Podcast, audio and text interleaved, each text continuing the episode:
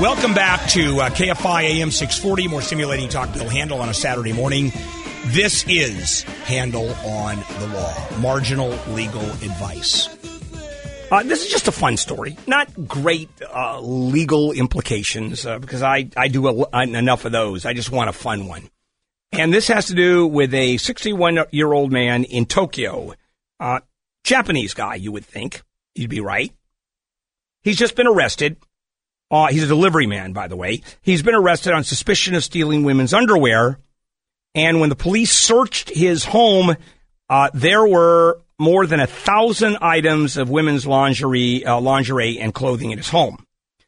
Now, he works for a printing company and he's admitted to the charge and further admitted that he had been stealing underwear, women's underwear and stockings for the past 20 years. And why? Because he likes wearing them and has enjoyed wearing them since he was young and he's 61. So I would guess it was 40 years of this, maybe longer. Now, who who am I or you to quibble with someone else's uh, personal sexual predilections? But you can't steal stuff. That's where the line has to be drawn. So he was actually arrested for stealing nine, nine items that had been hung out to dry at a costume rental shop. And when the police, he stole them from uh, the the drying line, and the police searched his home, and then they found more than a thousand items. And the police quoted him. This is in the police report, uh, saying that while he was making deliveries in the truck, he would often steal lingerie that had been hung out to dry on balconies or from washing machines in coin laundries. Oh, you can quibble. I think it's fine with me. I don't care. Matter of fact, I've worn my share of women's underwear in my time, but I buy them or I steal them from my wife, and she is not going to prosecute. All right, let's take some phone calls. Okay. Gina. Hi, Gina. Hello, Gina. Hi. Okay, so I was calling because I wasn't sure if there was anything I could do about my termination recently. I was working at an, a company for about three and a half years, and I decided to do a private search with a recruiter, basically like a headhunter. So everybody knew that I was employed. This was kind of a private search.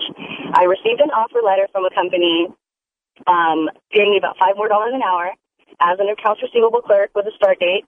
Um, so I accepted the position, full benefits, everything. Um, a week after I started, the controller that hired me either quit or got fired. I'm not sure the story. And they brought the new controller in. So once they brought the new controller in, she let me go for not helping in AP, and she didn't have time to train me. And I don't know if that's. I mean, I was. That's not wrongful, Gina. That's not wrongful termination. And here's where you. Was, yeah. Yeah. Unfortunately, you you got stuck uh, or you fell through the cracks because the new company uh, has the right to fire you. Now you have, I don't know, it's not a wrongful termination. What it is is a breach of contract because what you did is rely, it's detrimental reliance. You left your job and then you went for the new job, uh, and you lost your new job almost immediately and uh, therefore you got screwed over. Now the new person says, no, she didn't do her job. That's all. And so the argument then becomes you did do your job, and your boss says, no, you didn't do your job. Mm-hmm. See, that's the problem. Even even if I mean I can't go on AP and do backflips, so that's not my you know I have accounts receivable, so that's not my department. That's not what my offer letter stated. So that's where I was kind of. I don't think it. I don't think it even matters uh, if the offer oh, letter if it says you can come to work for us and then you come to work, and uh, as I said, your boss says, "Yeah, you know what? Gina's just not doing the work." I, I don't know how you can argue. Yes, I was. Mm-hmm. And the recruiter and the new uh, boss says, well, "Not in my opinion." And you actually say yeah. your opinion doesn't count, mine counts. Yeah. Yeah. So you're pretty screwed. Uh, yeah, that's that's tough. Yeah, what can I tell you? All right, Daryl. Hello, Daryl. Hey, Bill. Yes. Uh, I'm a disabled person. And the state of California, the building contractors and the commission up in Sacramento are going to are proposing to change Title 24 of the building code. And they're going to add ambiguous language that makes it sound like it's going to be more accessible to we disabled people, but in essence, they're taking away access from us to enter any building. This is what they eventually want to do. Okay. They want to keep they they, they want to keep us out of public buildings in the state of California. Fair enough. My So- question my question to you is do you think because I'm on several disabled groups, rights groups and all this sort of stuff, do you think we should do a class action lawsuit? No, you can't. You, no, you can't do a class action lawsuit under those circumstances. You can't. Now, you can argue that class action, what you have to do is, first of all, get the bill overturned if you can. And the disabled community has lobbyists. They have to. And the lobbyists come in and you get your local Uh-huh. senator and assembly person and just go crazy. Otherwise, uh, well, well, well, Bill, ch- check this out. Uh, you said we have a lot. Well, actually, uh, you know, we disabled people. I don't know if you know what's what's been going on with us because this this story should be all over the mainstream. I, news I know you have a hard time walking. but it's, but yeah, I, I wear leg braces and walk with crutches. I have polio. So basically, uh, they're trying to. Uh, you know, violate, change the ADA, the Americans with Disabilities Act, is being violated. Well, they can't do that in California. California can't change the ADA. I know, but but but here's what they're doing, Bill. Here's what they're doing up there. The building contractors are they're not changing it, but they're they're putting in their words of the way they think it Okay, should. then it's then it's that's a lawsuit, but that's not a class action lawsuit. That's uh, Well, I think find probably. a lawyer who does. I don't know. I find, Yeah, but you a private lawyer. uh, you could, but I don't think any of them are going to do it for free. A disabled lawsuit against the the building contractor. I, I well, it wouldn't be against the building contractor. It would uh, because then the argument goes, what's the interpretation of the law itself, and then it gets appealed, and then it gets appealed, and what you're doing is asking a lawyer to spend hundreds, if not thousands, of hours to do it for free, Daryl.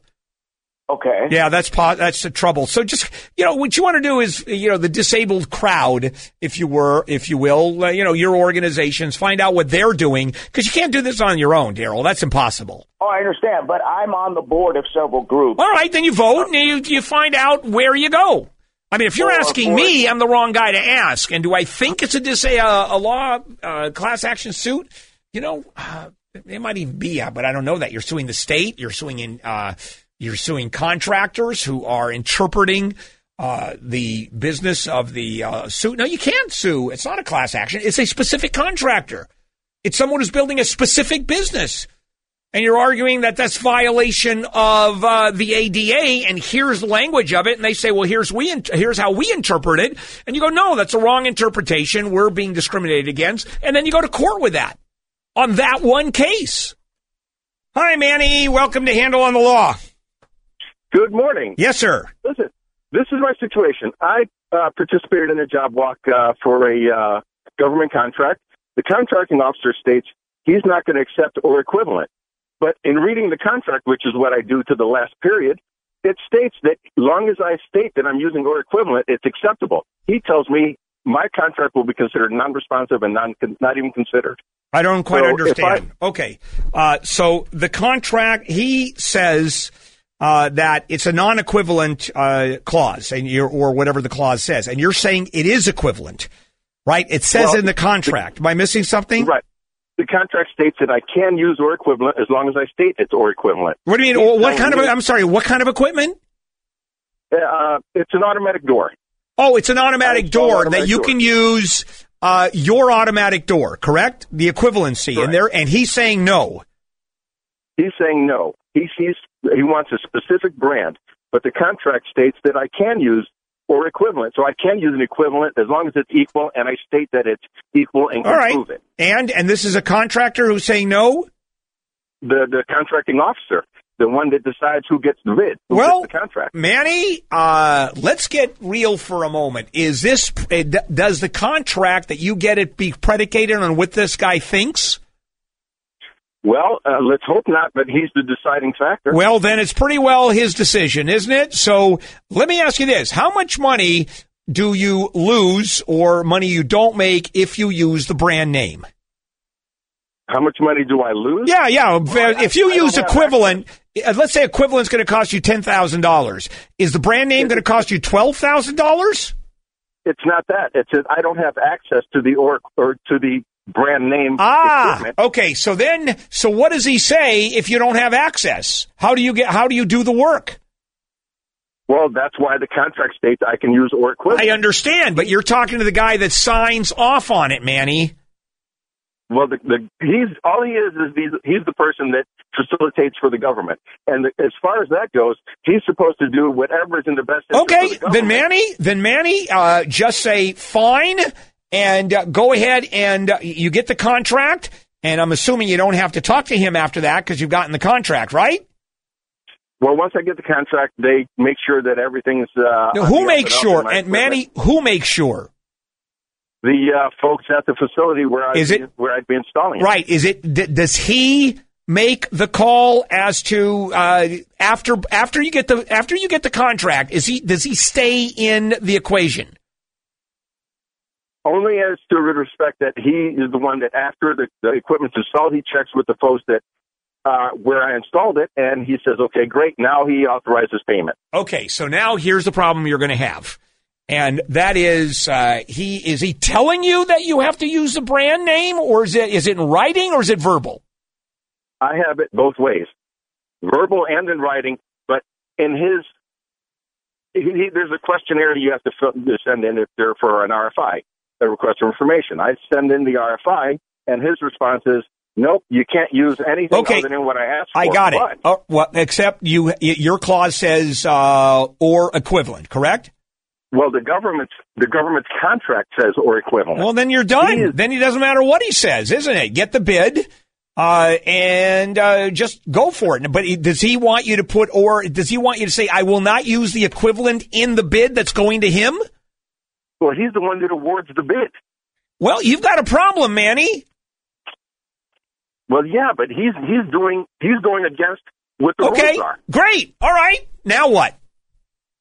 Well, my question is this: If I don't get the contract, all things being equal, only because he considers my my quote non-responsive and doesn't even give me a chance to contend for it, Mm-hmm. do I have uh, grounds for a suit on losses that I may potentially could have had? That's a problem, Manny, because he's going to come up with some other reason why he didn't give it to you. When you say all things being equal, not in his opinion. But in the eyes of the government, Well, no, he, eyes the eyes of the government, Manny, is him. He is the eyes of the government. Do you understand? He's the one that makes the call on behalf of the government.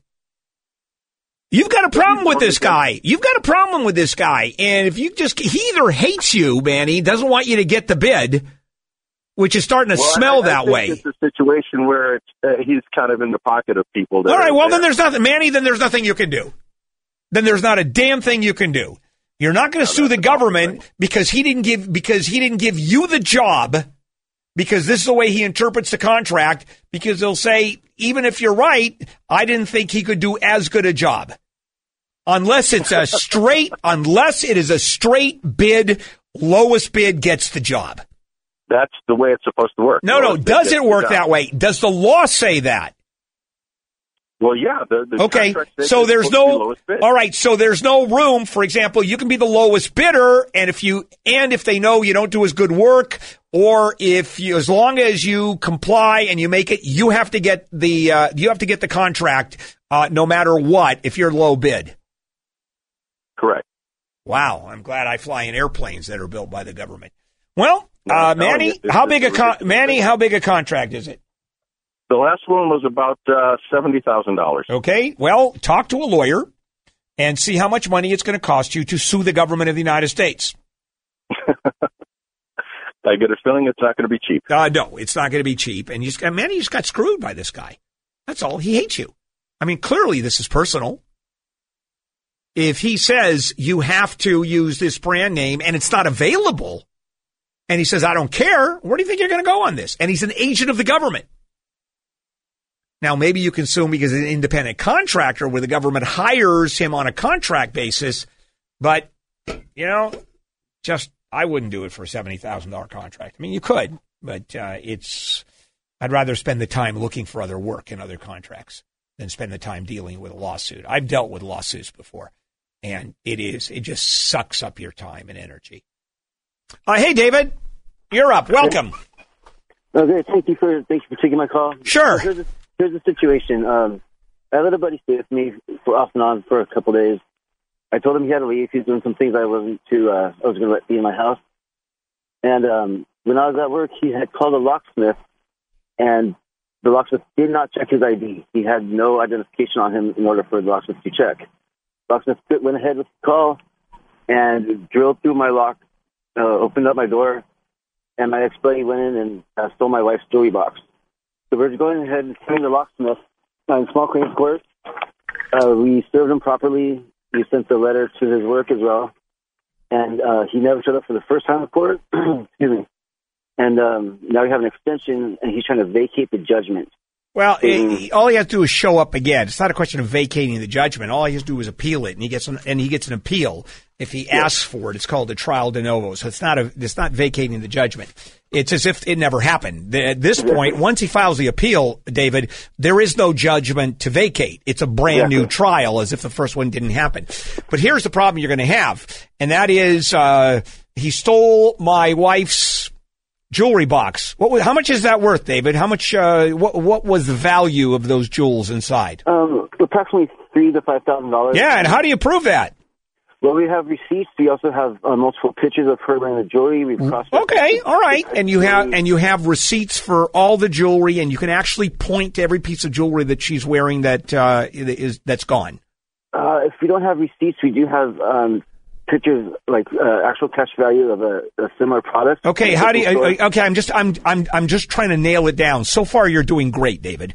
Uh, how We also have the police report showing The police report means nothing. Police report means nothing because that's what you said. Uh, however, uh, let's say she's wearing a piece of jewelry and you don't have a receipt. How do you establish what that piece of jewelry is? Uh, obviously, you uh, you can establish that she owned the jewelry. She's uh, Amazon, like uh, services such as Amazon, where she can go back to her uh, web history. Yeah, but So- uh, but here's the problem: is uh, if you're talking about. Uh, is it real gold? Is it gold plated? Is it? Uh, I mean, there's really no way to tell. I mean, that's that's the problem. It's always a question of proof. Uh, because the uh, the court isn't going to say, well, here's a piece of jewelry, and for example, here's a ring, uh, and it's uh, at a jewelry store, it's uh, a thousand bucks. Well, I can get one that looks just like that on Amazon for four dollars and fifty cents. Well, so what we have is a picture of her uh, wearing the ring, and then we go back to her web history on Amazon where she purchased it and print out the receipt. Oh yeah, then you got it. Then you then you have it. If you have a picture and you have the Amazon receipt, then you've got it. So now uh, it's an issue of um, do you hold the locksmith liable? Yeah, I would. I'd go for it. His actions directly led to the theft, and he did not have proper identification. I know, but what is I? Wait a second. Uh, but what good if he did have proper identification? See, that's the problem. How does the how does a locksmith know who owns the property? Does he ask for a, a, a deed, for example? By, by the locksmith code or whatever. Like I don't, I don't, I don't know because, for example, if you go to my house and I keep my deed uh, in a safe deposit box, and I asked the locksmith, you know what, my, I need new keys. Well, no, I need the deed of the house to help prove that. He Uh, refused you, the call. Then I'm Like, sorry? what- Who does he call? refused- no, they refused, taking the taking the job. no, I get that, no- but who who does he call, David? not, not calling my uh, telephone, but refusing the the service call. Yeah. Oh, I don't understand. He was called to show up at a place, and why should he? Who was he supposed to call? Not show up?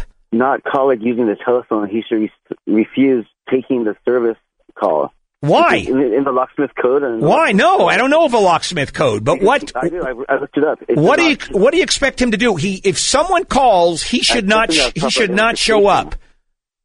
He should show up, check identification. And what does the I David? What does the ID do? ID would show that somebody lives at that residence. Like So you're saying it has to be it has to be that address. Got it. So it's uh, showing ID to show that he lived there, and Yeah, he didn't have any that. ID. All right, all right, all right. Uh, So that's, uh, that's the only concern. No, I get it. No, I get it. No. No, I get it. All right, I think you have enough there certainly to uh, to take the locksmith and your friend to court. Uh, Well, if- we're, if- gonna, we're, we're letting the detective do the uh, court thing with my ex-friend criminally. We're taking the locksmith to court civilly. uh, yes, and the locks and the detectives are going after him criminally. Oh yes. Oh, yeah, then you know what? You don't. At, at that point, once you have a, here's what's going to happen. Once he is, um, I would dismiss the claim. Okay, at this point, I would dismiss it with uh, without prejudice, so you can sue again. Because I'll tell you why. If it turns out that uh, he pleads, uh, a couple things are going to happen. Restitution is going to be ordered, uh, and that is far stronger than any judgment you could get, David. A judgment for people like this mean nothing. You have to go collect it. And these cockroaches, what do you think? Uh, let's say you get five thousand dollars. Okay, you have a judgment against him. Where's he going to cough up five thousand dollars, David? From his locksmith business. From what? His locksmith business. Oh, I'm sorry. I was thinking about your friend. Uh, oh, my friend. Uh, no, we were letting. all right, wait a second. So the police, so the police are going after the locksmith, right? We're going after the locksmith. The police are going after my buddy. Wait, so they're not going after the locksmith? I don't know. I don't. I don't think so. No, I, they wouldn't. All right. So what you have is okay. You sue the locksmith for uh, civilly, and you put all that. together. Okay, yeah, all that makes sense. All right. I think uh, I- think you have enough there. Certainly go to small claims court. Beautiful. Yeah, Awesome. I, I would. I certainly, I certainly would take that. Okay, take care. Awesome. All right. so. So either uh, he didn't do a great job of explaining all of that, or I'm an idiot. And actually, I'm leaning towards I'm an idiot on that call. Huh. Yeah, because if I had called and asked the que- that question, and I got the answer that I got, I would definitely call me an idiot, or call whoever called by the name of Bill an idiot. Even that makes no sense to me. All right, I think we're going to take another call. What do you think? Hey, James. Uh, yes. Yes. Uh, I got a private uh, school loan, and uh, it's been over nine years now. And I, I was wondering, is the statute of limitations, do I still have to pay on that loan? Okay, I they have. When you say nine years, you haven't made a payment in nine years. Yes, I haven't made a payment in nine years. You have not made a payment for nine years. Yes. Okay, how much is uh, how much was the original loan, James? It was uh, 28000 Twenty eight thousand nine years ago. Yeah, now it's 38000 Oh, I saw, I thought it would have been one point eight million. Uh, it's only thirty eight thousand. Well, at this point, I still think you owe it. But ha- are they contacting you? Uh, it's just, I think it's like they keep selling it, selling it to a third party. All right. Like- well, at some point, James, you're going to get sued. Okay. Yeah, and yes, you will have to pay it. And the statute, I don't know how long the statute is. Uh, somehow it seems 10 years in my mind, uh, but you get to look it up. And you may go pa- past the statute. And if it's a federally insured student loan, I think they, they have extra time, the feds. But, uh, James, uh, always, here's my philosophy in life, which obviously you are following. Always borrow money and screw the person that you're borrowing the money from because that's how to get along in life. How many phone calls do I get? I want to screw this person. I don't want to pay my bill. All right, Roy. Hi, Roy. Yes. Yes, yes, go ahead. Hey, my wife filed for divorce a few months ago, and I gave her a, a a ring from my mom that my mom gave me that my dad gave her before he passed away, and she doesn't want to give it back. Yeah, I was just curious. Do I need to get an attorney? yeah, you know, no, no, no, no. I mean, you can get an attorney who is going to tell you uh, you have no case, Roy, or you can have me tell you you have no case. Which one would you like? Well, good answer. And that's because it is considered a gift. And you can't sue to get gifts back, especially if you're talking about engagement rings. Which is why when I gave Marjorie the engagement ring and she doesn't know it to this day, it's not a real diamond. It's a zirconium. And I don't care. She can keep it all she wants. It cost me $80. She thinks it's expensive. But hey, that's my answer to this stuff for sure. Vargas. Hi, Vargas. How are you doing? I uh, a while ago I was involved in a minor accident, and uh, there was no points. The DMV wasn't uh, uh, in, uh, involved, uh, but there's an organization called LexisNexis, and uh, so when my insu- my my employer went to uh, update my insurance, uh, it, uh, it, that that that minor accident it cost six hundred dollars popped up on there, and so my employer let me go, and I'm I'm trying to figure out. How can I how can I erase that? Okay, uh, you know, I don't know because there was who reported it. If there was, did the insurance company pay six hundred bucks? The insurance company reported it. when Oh, I to see. the- And did the insurance company pay the six hundred dollars? yes, sir. Oh yeah. Well, I mean, how do you get rid of it? Uh, It's it's there on your record. Now, how long ago was this? Uh, 11, uh, 17, 2000. All right. How long ago? Give me uh, give me some numbers. A, uh, Oh, give me a a year a a year and a half a year and a half ago. Yes. Yeah, they can. They're. It's going to keep on your record, and uh, you're.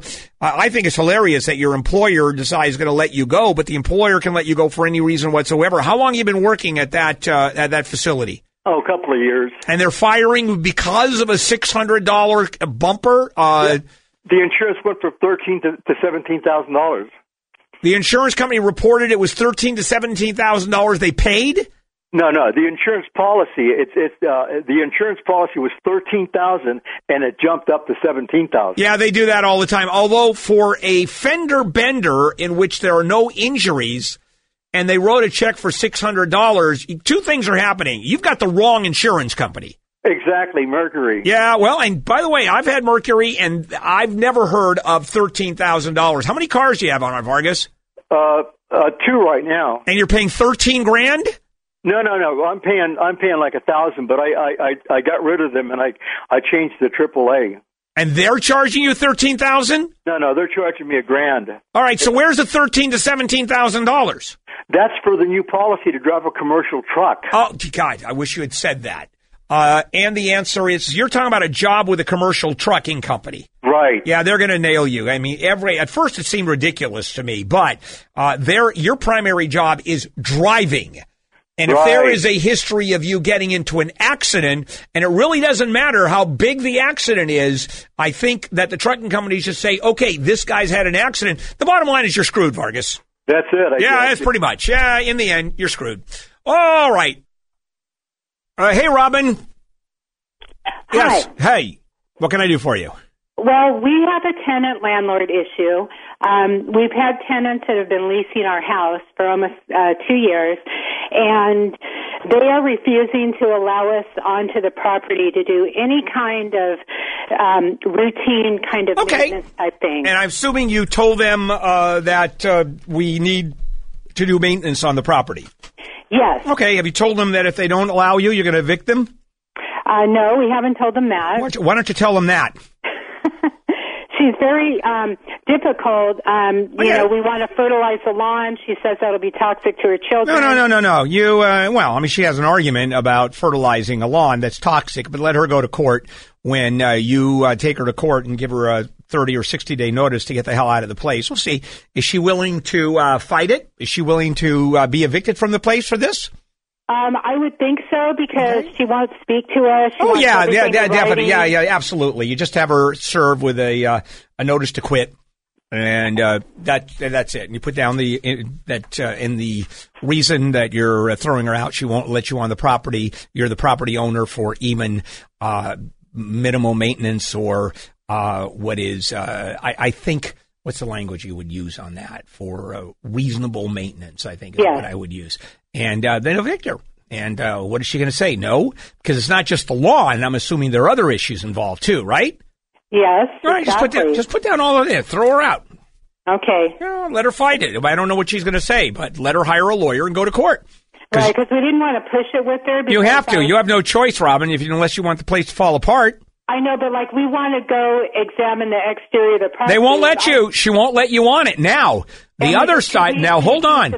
Now, the- now, hang on a minute. The other Okay. side of this is what if you do? If you just walk on the property?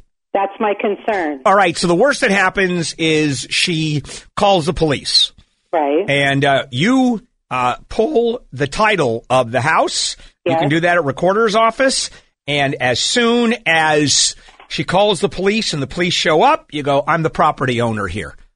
Okay. and uh, I'm doing maintenance on the outside of the house. The police will walk away in two seconds, and the police will say this is a civil matter. But I would I would have a copy of the deed with me. okay. All right, try that as the police arrest you in handcuffs and throw you against the hood of the car and beat you to a pulp. That's always a good idea. This is Handel on the Law, marginal legal advice where I tell you you have absolutely no case. So, battery. Battery consists of hitting someone either with your hands or an object. It can also be assault. It can be assault with a deadly weapon. Uh, there is a charge of domestic battery uh, that uh, that can be charged in Florida specifically. Wow, another Florida story. So this is a story of um, domestic battery. So a pregnant Florida woman is arrested because uh, what she did is assault, domestically battered her brother with frosted cupcakes during an argument that they had. Uh, Latanya Dougherty, 24, quarreling with her 30 year old brother when the verbal argument they had escalated. She allegedly picked up frosted cupcakes and threw them at her brother. Uh, the cupcakes, according to the arrest report, struck her brother in the arm and in the chest. So the brother retaliated by removing the frosting off of his arms and then wiping it in her hair. And that at that point, uh, allegedly uh, kicking her in the stomach. And this is where it got a little crazy. Uh, in an interview with the police, uh, the uh, her mother described her daughter as the initial primary aggressor. She threw the cupcakes. Now this is her mom saying it was my daughter's fault. She started by throwing cupcakes, and let's not forget the frosting that ended up on uh, my uh, on his arm. Now Yaddo's reaction, according to the cops, uh, that exceeded a reasonable response in self defense. Not necessarily taking the frosting off his arm and rubbing it into her hair, but the kicking in the stomach to a woman who is pregnant, that's a little more problematic. She told the cops she was four to six weeks pregnant. Uh, she had been arrested also for the battery, released from jail uh, after posting a $1,000 bond. He is in jail on a felony battery charge of $10,000. And, and this is what may actually kill the case, the defense. Police noted that was there there was blue frosting in her hair, noting that he in fact had taken the frosting off of his arm, rubbed it in her hair, but they didn't collect the cupcakes as evidence. The cupcakes were not taken into the evidence room. And the argument is going to be the chain of custody. Where are the cupcakes? Hmm.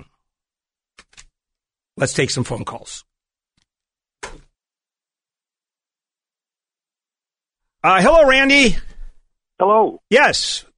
What can I what can I do for you? Yeah, I have an ex-wife that we bought a timeshare together. It was paid for, and she, after our divorce, it kind of got lost in the shuffle, and she was making the payments on the maintenance and all that for about five years. All of a sudden, I received a bill in the mail from the timeshare company that she had quit claimed it to me. Mm-hmm and taken her name off of everything. And I want to know if I haven't. Okay. Well, what was your is your name? Uh, was did you guys own it together? Yes. She can't do that. She can't quit claim it to anybody without your signature. It's, That's what I thought. Yeah, if yeah. both of you oh, if both of you own the property, she can't just arbitrarily say, "Okay, I don't own it anymore. I'm giving it to, uh, I'm, I'm giving it back to you." No, the only way to quit claim a piece of property is that both of you have to quit claim it to you. I'm assuming it was joint tenancy, correct? That is correct. Then there's no way. There's no okay. way she can quit claim it to you. So you can tell the uh, the you can tell the c- company saying, "Hey, she didn't have my permission to quit claim it." And by the way, uh, where's my signature on uh, the page where I sign it? Okay. Now I got one problem. It's been like two years. Is that is that going to be? No, you're okay. No, you're okay. Okay. All right. Cool. Yeah, it's the old. Uh, yeah, no, that doesn't work that way. All right, uh, Trisha. Hello, Trisha. Hi. Um, I have a question about a, a living trust. Yes. I know boring again, but um, I'm a widow and uh, I have a living trust, and I have three sons. Um, my house is paid for, but I have two apartment houses. And originally, when we bought the apartments, only two of my sons were listed on the deeds. Um, I'm wondering if my third son is covered under the living trust because of that. Not if the trust owns uh, the apartments. If well, excuse me, does the trust own the apartments? Yes. Okay, so your sons are not listed. Your two sons are not listed as owners. The trust uh, owns the property, correct? Uh, yes. Okay, so what is your what do your two sons have to do with that trust? They're on the original deed for the apartment. It doesn't matter. Was it transferred to the trust, or do they No. still own the property? the trust still owns the property. Then you can change the trust because you're the trustee, right? Right. You can do whatever you want on a living trust. Okay. You so- can tr- you just say it's going to go to all three of my sons. The fact that it was that they were originally on the deed means nothing. If the if the property has been transferred to the trust, then all ownership other than the trust uh, is gone. The trust owns it, and if and the trustee can do anything he or she wants with the trust if it's a uh, living trust. Okay. Okay, that's it. Sounds great. That's Thank- it. That's the truth. Uh, I think. No, that actually is hard to believe. Uh, hello, Amanda. Hi there. Yes. I'm a, a California registered nurse, and I worked for a health spa in California. And I worked there for approximately three to four months. And um, while I was working, there was a police raid that occurred when I was working. To make a long story short, they ended up arresting the doctor that I was working for. Okay. And um, about three to four weeks later, they ended up putting a warrant out for the arrest of myself, as well as the three other gals who were not registered nurses. Um, and I ended up going in to get the bench warrant off my name, and I pleaded not guilty Right. to the misdemeanor. And but I did get my own lawyer. The other girls pleaded guilty to the misdemeanor, and the um, the uh, doctor pled no contest to a lesser charge of a misdemeanor. So my misdemeanor was totally dismissed once I went through my part of the case because they lumped me in with everybody else. And I spent ten thousand dollars to defend myself Mm-hmm. Against being not guilty. Mm-hmm. I want to know if I have any legal recourse Nope. or at all. Nope. pay for my Not, nope. legal. Nope. Oh, nope. that's a big Nope. nope. Yep. Yeah, when you hire a lawyer to pay for your defense, it's on you. And if you happen to be acquitted or they drop the case, it's on you.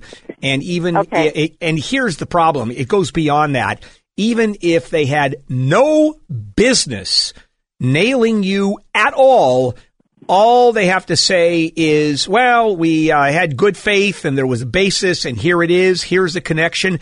No matter how uh, tenuous that connection is, uh, the courts give tremendous leeway to arresting Okay. authorities. Yeah, so you're completely screwed on that one. Uh, $10,000. Bad luck. Bad luck. Went to the wrong doctor. Uh, hello, Johnny. Hey, Yes. show. I was under the quote unquote care of the uh, Los Angeles County Sheriff's Department Twin Towers uh, just for 70 days. But uh, while I was there, uh, a couple of deputies thought it would be funny to uh, use the microphone and the PA system to cause massive feedback throughout the jail cells. And my bunk is right under one of their loudspeakers, and it blew out the eardrum in my left ear, causing 25% hearing loss and a lot of mental anguish. I was actually in there under mental care as well in a special section of the jail. Um, uh, I was wondering why I'm having trouble finding an attorney to take the case. Because there probably because there probably isn't enough money there, Johnny. Uh, That's what I figured. Yeah, losing twenty five percent, and that's in one ear, correct, Johnny? Yeah, and it Yeah. still has crackling and it's Yeah, no, I get it. No, I get it. It's a continuously, it's a mess, but uh, it's a question of the money. Now, Uh, what about if I take? Can I take them to small claims court no, for ten thousand no, no, no, no. Uh, because you have to establish that's what caused it, and it's just uh, they just don't do that. Small claims court don't do that. It they just don't get involved with that. They'll just say They don't handle the lawsuits against the sheriff's department. Oh yeah, that's a, that's out of the question. I mean, they're not going to touch that with a ten foot pole, and it's not because they're in the system either. It's just it's beyond the scope of a small claims judge to make that determination. That's all. It. I think, Uh, as a matter of fact, I think when you're suing a governmental entity uh, in small claim under these circumstances for personal injury, I think it's automatically kicked up. Uh, is my understanding. So that's what were you in for? What were you arrested for, by the way, Johnny? Uh, I just got in a little bit of trouble in a domestic uh, issue. My girlfriend pulled a knife and I threw a can of green beans at her. Mm. And of course, she denied throwing the knife, right? Pulling the knife. Oh yeah, well I had video, uh, I had video evidence of her with the knife, but um, the DA, uh, the public defender, basically said it'll be your your, your word against hers. Not if you have video of her with a knife. Yep, and they said, well, uh, Yeah. she could easily just say that, to the jury that uh, she was in fear, and that's why she had the knife. All right, uh, okay, so. that's fine. That's Yeah. fine. All right. So anyway, uh, that's it. You're done. You're screwed. Congratulations. Uh, hello, Jen. Welcome to Handel on the Law. Question is, my stepdaughter's mother opened a credit card in her name without her knowing about it. She found out about six months later that she had done this. Um, had some sympathy for her, so just allowed her to make the credit card payments as she thought. What do you mean? The da- Wait a sec. Uh, the daughter made the credit card payment, or the mom made the credit card payment? The mom made the payment, Okay, so she had got it. to her account. All right. Uh, and then she come to find out that her mom was missing payments. Long story short, she now has 24 lates on her credit. Okay, that's easy. Yeah. That's easy. Call the credit card company, and all you have to do, or all she has to do, is ask for the fraud division and say that she is a victim of credit card fault, of uh, credit card fraud. And just start, they, they have a whole division that works on that. Even though her mom had access to her account. Doesn't matter. She fi- no, because it's a credit card application that was forged. When you apply for a credit card, you sign just because you have. If I if I apply for a credit card, even if you and I have a, an account together, if I apply for it and put your name on it, that's fraud, Jen. Well, I think she applied for it online. It doesn't matter. It's fraud. I agree 100%. All right, so work with a credit card company. They, they- believe me, this has not happened. Uh, you know, it's happened a lot before. This is not the first rodeo that they went to. Matter of fact, they go to a lot of rodeos. Matter of fact, I'm sure the credit card company has uh, a huge office in Calgary, Ontario, where they all go to rodeos. Eric, Yes, sir. yes. Hi. Um, my quick question: uh, homeowner insurance, a large company.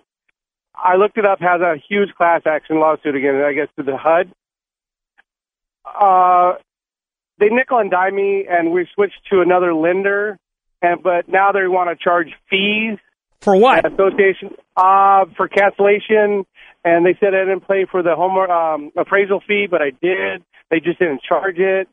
Um, do I have a case there? No, no, no. All you do is not pay. Not pay at all. Yeah, Okay. I don't. I don't think you have a case. I mean, the class action, but you weren't harmed, Eric. Yeah. Yeah. So, and you switched and found something else. No, you don't have a case, and hopefully the class action will nail them. Yeah, they nickel. They nickel and No. I get it. No, I get it. I've I've seen companies do that. I get it. They're a bunch of scammers.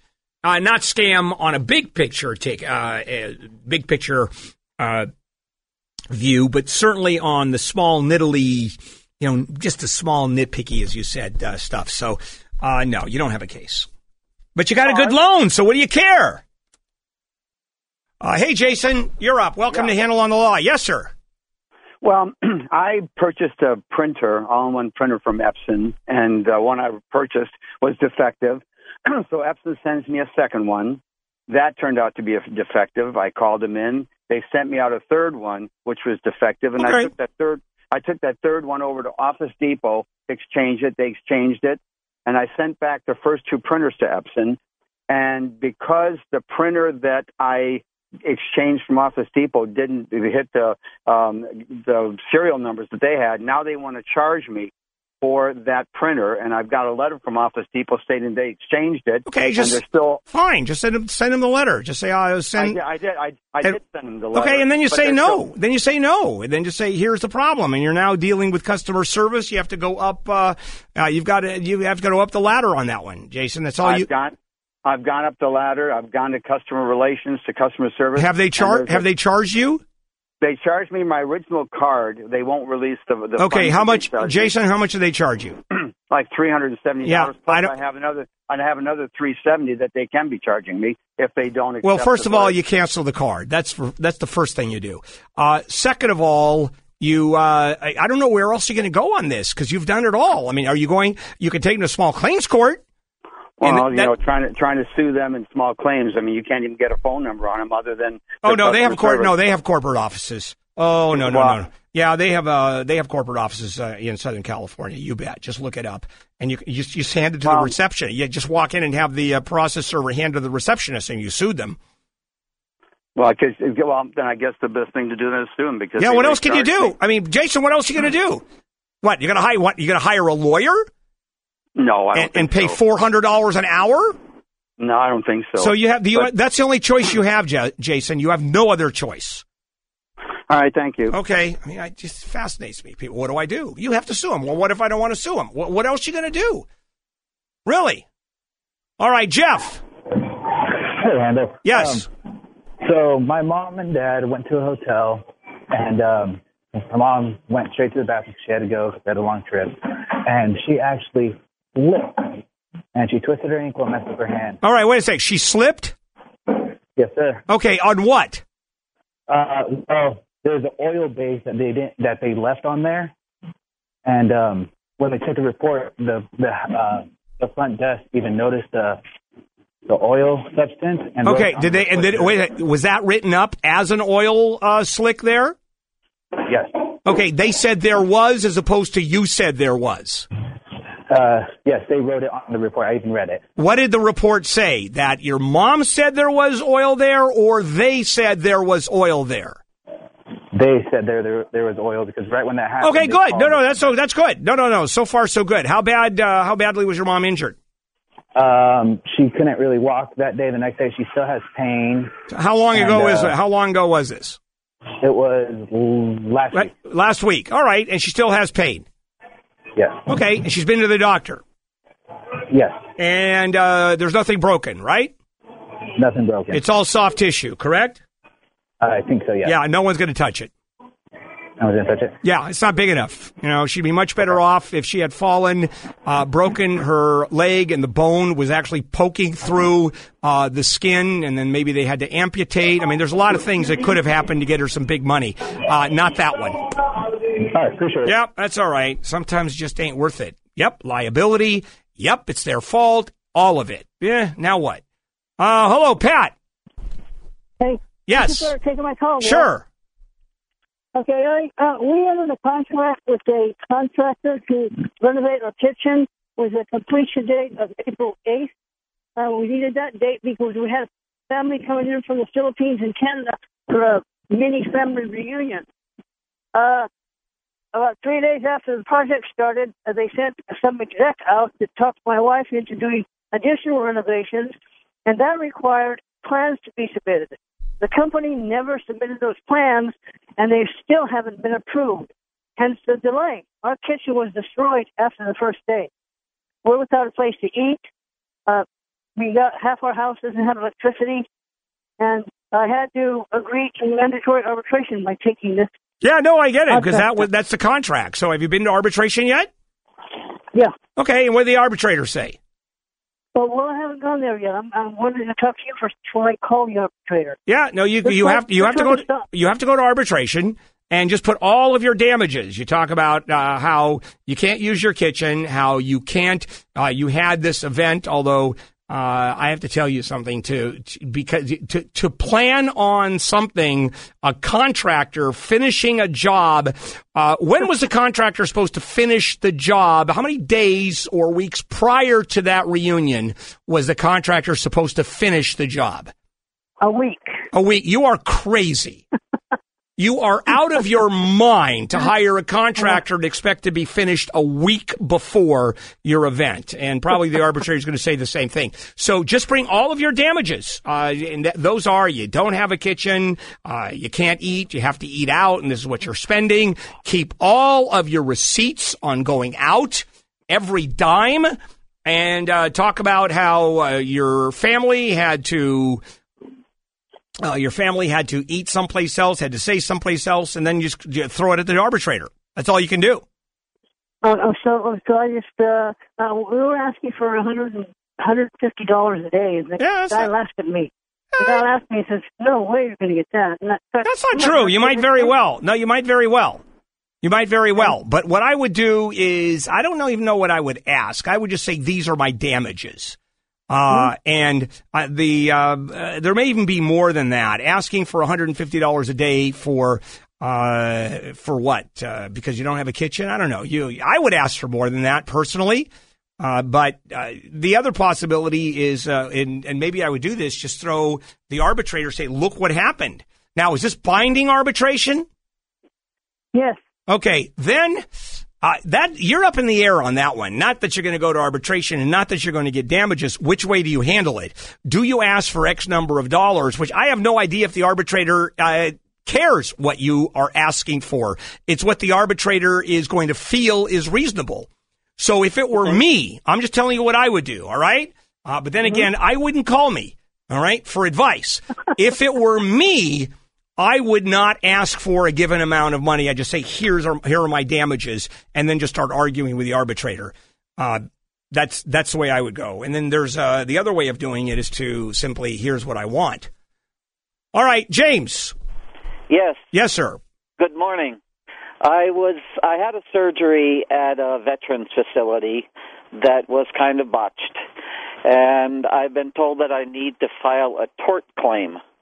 And I've been very unsuccessful in finding an attorney in our area that can file. Yeah, it. good luck? James, because you're talking about suing the federal government. Right. That is a very tough one. And uh, it's not, it's quote, a tort claim. It's just a straight medical malpractice claim is what you're uh, going to be filing. Uh, because it, uh, all civil wrongs are torts. Okay? If I've done something to you, it's a tort claim. So that's a general, huge term that incorporates everything. So you are specifically going to be filing a medical malpractice case. So let's start with what did they do to you and when they botched the surgery? Uh, it was for a prostate surgery, and they only did just the beginning of it, and they missed quite a few of the mm, portions that they should have done. Okay, and did you go back in and have it redone? Yes, I had it done by a civilian doctor. I oh. had a second one done. Okay, and so it's now done correctly. Yes. All right. Well, here's the problem. You're saying even though at this point you don't have any damages other than the money that you paid, I'm assuming did you pay out of pocket for the second mm. doctor? No. All right. Then where are your damages? Where are your damages? Well, the damages were that I uh, became highly infected, and I had to pay for. Uh, Okay. How long were you highly infected? Oh, for over two years. Two years you were infected Yes. because of the first surgery? Yes. And uh, here's the problem you're going to have is you're going to have to have a doctor connect your infection to that surgery. Okay. And that's your problem because let's say there is a 2% chance of infection happening in that kind of a surgery. What the medical doctors say, hey, that's, uh, that's part of the 2%. We've done nothing wrong, but that's part of 2%. This is why you're not finding any lawyer that's willing to do it. It's suing the government, uh, trying to connect all of it, and uh, I think you're screwed. Oh, okay. Okay, but you can keep on looking. Don't uh, you can go to my website and see if any uh, of those lawyers, medical malpractice attorneys, will take it. Just go to handelonthelaw.com, look under medical malpractice, and say, "Are you at all interested in that?" And my guess is no, but you never know.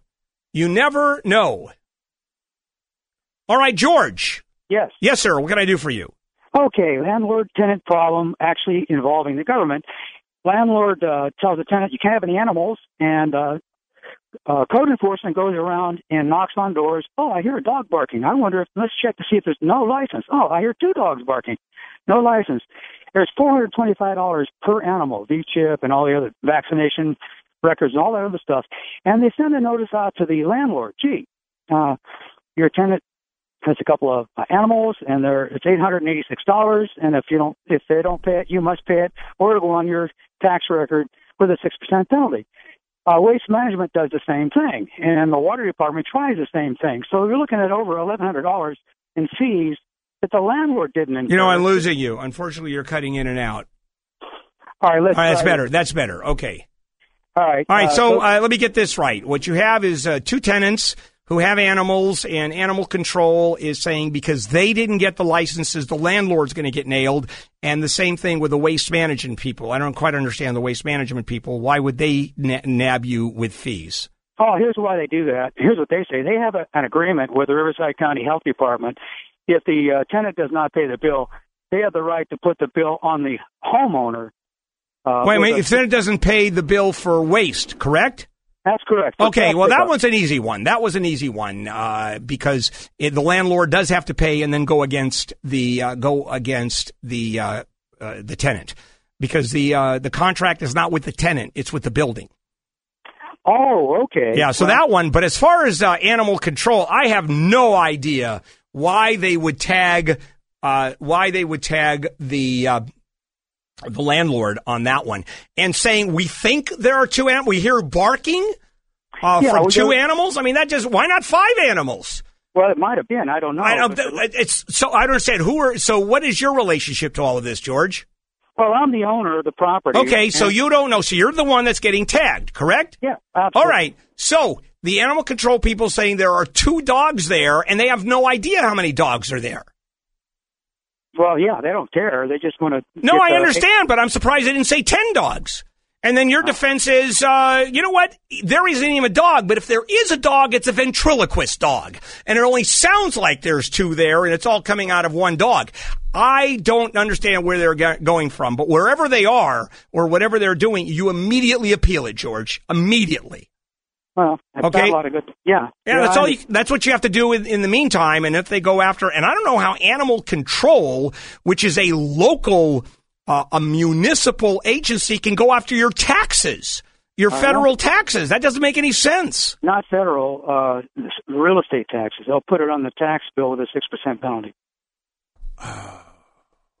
Okay. Yeah, go figure. Yeah, no, no, I understand. So I, all you can do is appeal it. I don't know what else to do, George. On the lease, they're not allowed to have. No, I get it. And you could evict them. And then the other thing is evict them, George, and then sue them for whatever you have to pay in penalties.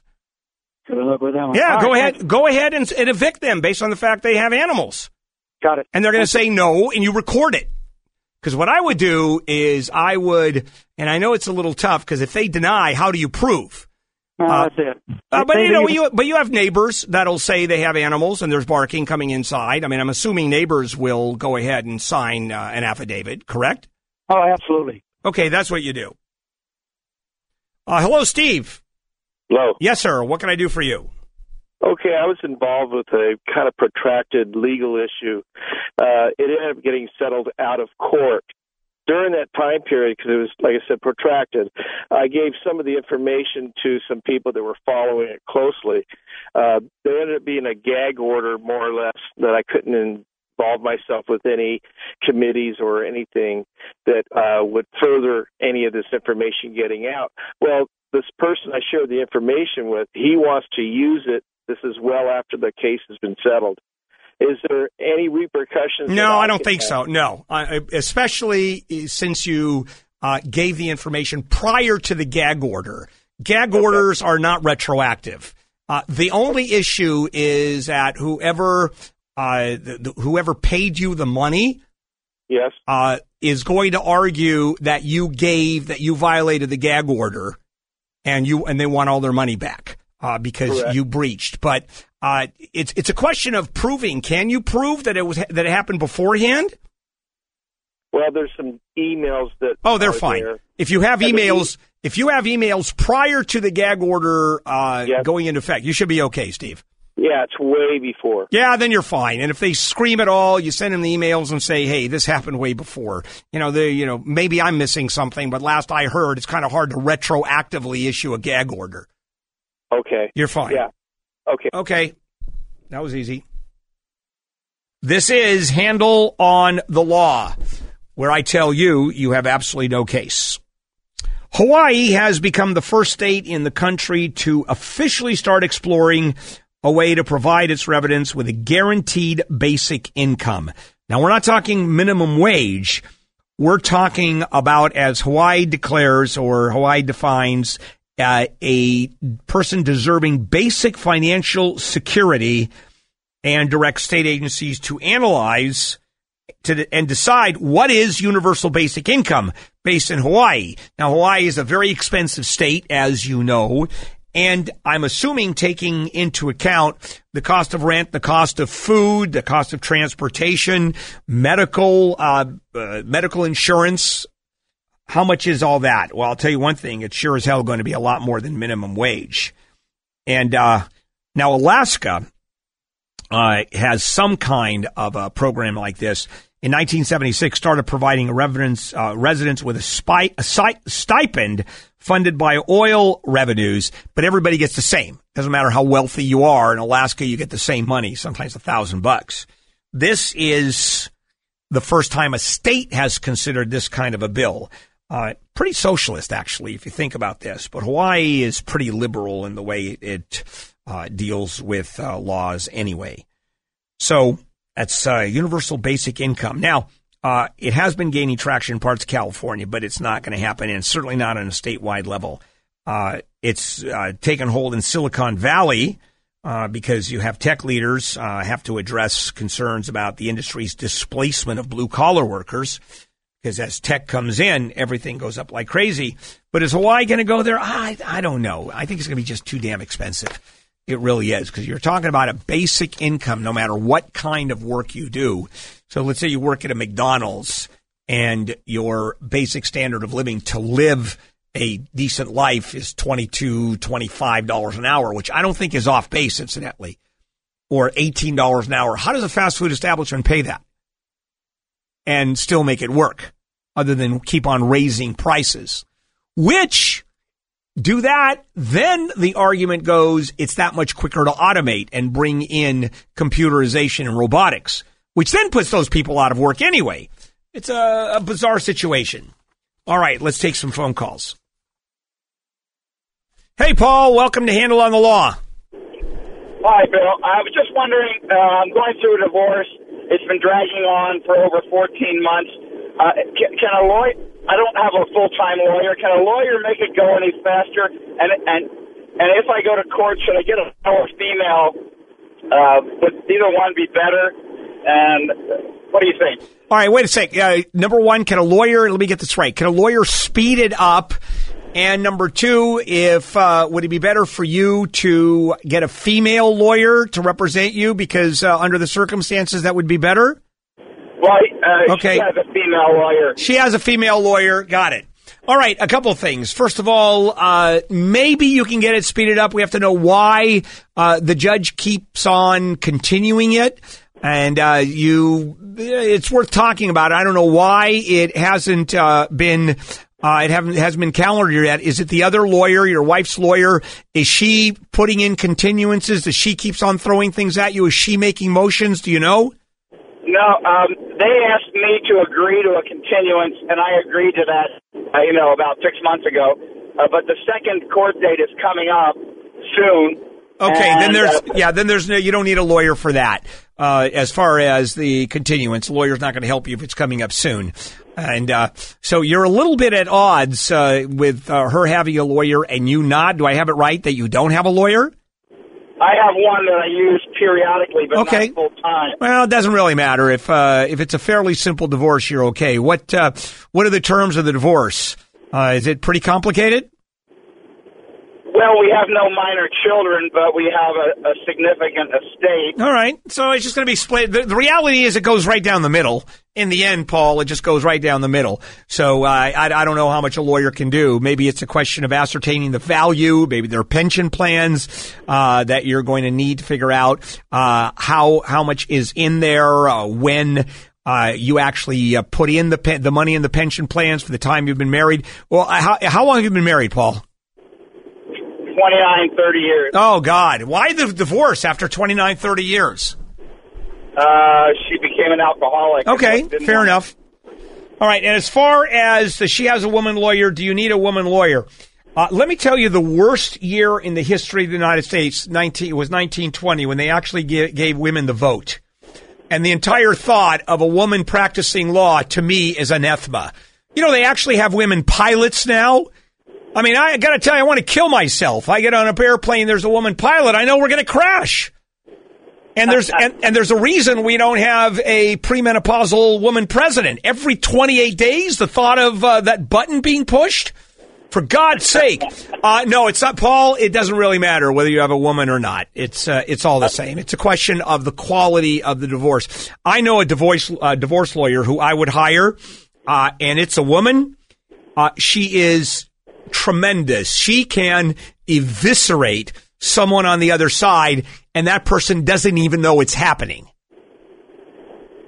It's one of those she can take a scalpel and chop you up into pieces, and you don't even know it's happening. So yeah, it doesn't it doesn't matter. Okay. All right. Was I being a little unfair to women? Nah. I say that around my wife too. You should see the you should see the looks I get with that one. Kevin, hello, Kevin. Welcome. Yes. Yeah. Um, in mid December, I uh, applied for a home loan, and I went in and they ran my credit, and it came back at eight ten. And um, then they said that I had too much debt, that I needed to sell my car because uh, I couldn't qualify. So I sold my car at a loss, and um, then they didn't give me the loan. Oh man! First of all, if you're scoring eight ten on a FICO score and they don't give you a loan, your your FICO score is predicated not only on uh, the uh, how timely you are in paying your debts, but also how much debt you actually have relative to your income. And if you have an 810, you went to the home the wrong uh, the, the wrong mortgage company because that's crazy. And then they said no to you. I mean, that's just nuts, Kevin. I, am assuming you went to other car what, other companies uh, because no, I didn't. Oh, you're an idiot. You're an Do idiot. Any? No, no, you don't have it. No, you don't have a recourse because they can always say no unless you have a letter saying that if you sell your car, we will loan you the money. Do you have that in writing? I have um, an email from them asking me the status of the sale of my car. But that's but that doesn't say they've told you to sell the car to qualify for the loan. Correct. Yeah, you're screwed. Yeah, you're screwed and you're an idiot all at the same time. You're both. Now let me go for a third one. Uh, you're screwed and you're an idiot and you really didn't look at this very carefully. Okay, fair enough. Uh, Mel, hi Mel. Welcome to Handel on the Law. How you doing? Yes, sir. My question is, um, about a year and a half ago, my grandmother passed away, and she left my father and my aunt living with her. And since then, um, well, she she passed away with no will, and um, since then, my aunt has gotten on drugs and created an altercation between her and my father, which the uh, the sheriff's made uh, not the sheriff, excuse me, the court system where they live has created a stay away order, and that lasted a year. He he went through that stay away order and then tried to reconcile and go back home. And when he did, she called the sheriff and said that he he has no stake in the house anymore. He's no longer able All right. to live there. uh, Who owns the house? The house was in my grandfather and my grandmother's name. Okay. both have since passed. Who is it now? Who owns the house now? They're, well, they've done no paperwork. No, Okay. they- All right. Well, first of all, uh, your aunt has absolutely no right to throw your uh, uh, your, your father out. None. Zero. He, and what he has to do is real simple: is get hold of the uh, the original instrument, the deed that shows your grandmother and your grandfather owning the house. Okay. Get copies of um, uh, making sure that uh, you have copies of the death certificate. Unfortunately, he is going to have to go to court uh, to and open up a probate to transfer the property into Right. your name and uh, and your sister's name, actually, or your aunt's name. Oh, wait a minute, it's your aunt and your dad. To transfer the property, both of them, because they both are beneficiaries of that house. And then uh, he now he's on title and he can force the sale of the house. And your Okay. your aunt can't do anything. And as far as your aunt kicking him out, she doesn't have any right to kick him out. He should go to court and get a restraining order against her. Right. Have him go to court and saying she's the one. And then she's going to uh, say that he's the one. And I think the judge is going to say, you know what? Uh, both of you have an order, which means that nobody can live next to each other. So uh, it's kind of a mess. Does your uh, does your dad have any money at all? Not a red cent. Oh, then he can't hire a lawyer. That's a problem. And does your aunt have money? Not a red cent either. So how did she get a restraining order? Did she file it herself? What she did was um, there was a physical altercation. She she came up and there was an argument. She slapped him. He slapped her back. The sheriff took him out of the house. Okay, but who got the restraining order? Who who physically went in with a restraining order saying he had to stay away from her? when they when he went to court for his arraignment after uh, being removed from the house by the sheriffs, the judge. The judge issued her order at that, that Yeah, part. the judge. She has. She, he has to at this point uh, say that she hit him, uh, and in fact, she's a danger to him. Right. That's all you can do. You guys have a mess on your hands. Uh, don't you love it when family fights? The bottom line is they're both going to end up owning the house, and uh, if uh, the aunt says you got to get out, you know, you tell it to the real estate agent, "I'm selling the house," or "I'm forcing the sale of the house." Hilda, hello, Hilda. Hello. Yes, ma'am. Oh, hi. Yes, I have a Hilda, I barely can hear you. You want to speak Uh, louder? Oh, okay. There you I go. have a quick. uh, Yes. Can you hear me? Yes, now I can. Okay. Um, a quick question on um, uh, was in. I'm from California, and I went to Arizona for the spring training games. And uh, I recently received a, a letter in the mail. It was a ticket that I was going over the speed limit, but it doesn't uh, state how you know how fast I was going or anything. It just said I was going over, and it uh, did capture my picture and all that. And um, it was in Scottsdale, Arizona. So I don't know if is that legitimate. Sure, Uh, of course it's legitimate. That's how they operate it. I mean, what do they? Does somebody just take a picture of you? I'm assuming it's on official stationery. Yeah. Okay, I would call. I would call them and find out if that is legitimate. Call the Scottsdale Police Department. Oh yes, or if not the police department, whoever issued the ticket, whoever, whatever agency issues the ticket. It may not be the police department. It may be uh, a company they contract with to collect the money and find out whether it's a scam or not, because someone could have just snapped your picture. But if it is legit, and you have, that's easy to find out. You make the phone call. Uh, Then here are your options, Hilda, in terms of that ticket. Okay, option number one is you pay it. All right. Right. Option Yeah. number two is you pay it. And guess what option number three is? I pay. That is correct. You pay it because you don't want a ticket to go into collections where now you're going into a warrant and the states share the information with each other. So they'll issue a bench warrant and California, when you get stopped next time, will pick you up and throw you in handcuffs. Isn't that worth it? Mercedes. Hi, Mercedes. Yes. Go ahead. Yes. Um, yes, I have a question regarding a uh, guardian ad litem. Mm-hmm. Is there a way once um, he was appointed by the court uh, to remove him? Sure. Okay, sure. Bill- Guardian ad litem. Now, who is uh, he guardianing? He is the the the court appointed him to be guardian of my mother's uh, trust. I was the trustee. I don't think it's a guardian. Uh, I think it's more of a trustee. I mean, a guardian ad Yeah, litem. he, he has now been appointed as uh, Trustee. a special trustee. Got it. And you want her removed. And why? Him. him. Him. Um, and why? Yeah. It's because uh, he is demanding uh, a lot of money. He's uh, going to be doing a reverse mortgage on the house for two hundred thousand dollars. Mhm. Um, And he and he has he has the right to do that. By the way. yes. Oh, yeah. No, I I'm very much aware. So the basis of your uh, attack on him or your your request for uh, him to be removed is you disagree on uh, the uh, reverse mortgage and you think he's getting too much money, correct? Correct. Yeah, well, let me tell you, the court determines how much money he gets. So good luck uh, going in there because you're going to be telling the court you are wrong in allowing him to be paid this much money. That's going to fly with the court. Believe me, Mercedes. No, no, no. I know it's not. I know it's very legal, and I know. Okay, so what's your question about having him removed? Okay. I just wanted to know if there was a way. Only, only if you can prove that he is acting in a dishonest way, counter to the interests of uh, the person that he's being a trustee, or counter to the interests of the trust. And it has to be pretty out there, Mercedes, uh, for Pretty- him to do that. up there. Other Yeah, it has to be pretty out there. And then you have to find out what are the reasons for the reverse mortgage. Is it to keep? Uh, is it to keep him, or is it who's he a trustee of? Or the trust? Who's the beneficiary? Who's getting the benefit of the trust right now, Mercedes? Well, my mother's still alive. Got it for your mother. So effectively, it's conservatorship. So you get to say to the trustee, you know what? Don't take a don't take a reverse mortgage. Here's what you should do. What would you rather him do to get money to pay for your mom?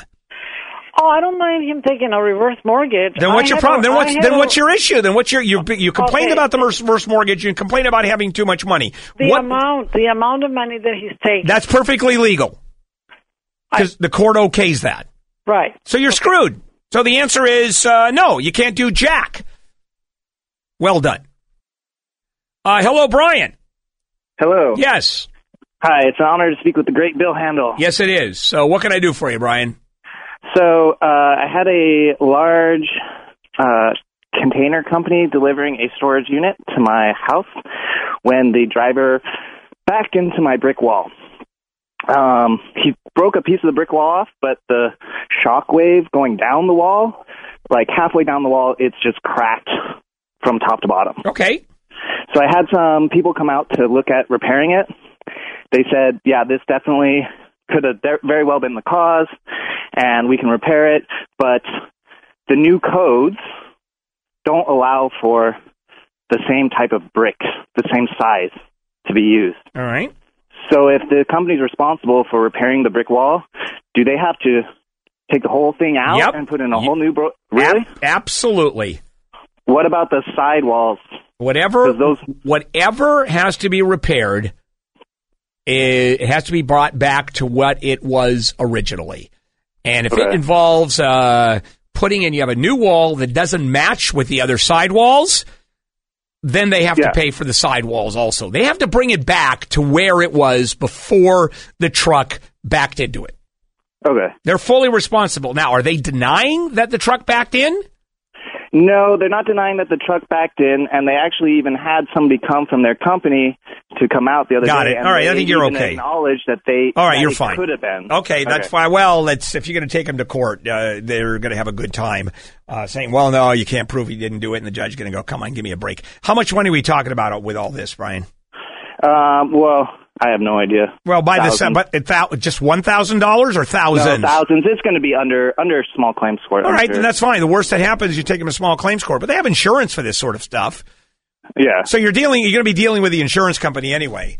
And the insurance company is going to bitch and moan and say, well, it doesn't have to be, uh, okay, we'll pay for the wall, but we won't pay for the side walls. You go, you know what? I just take you to court. There's no way that I'm going to have two different, uh, two different, uh, kinds of walls, uh, just because you've decided you're only going to pay for part of it to bring it back to where it was. You'll be fine.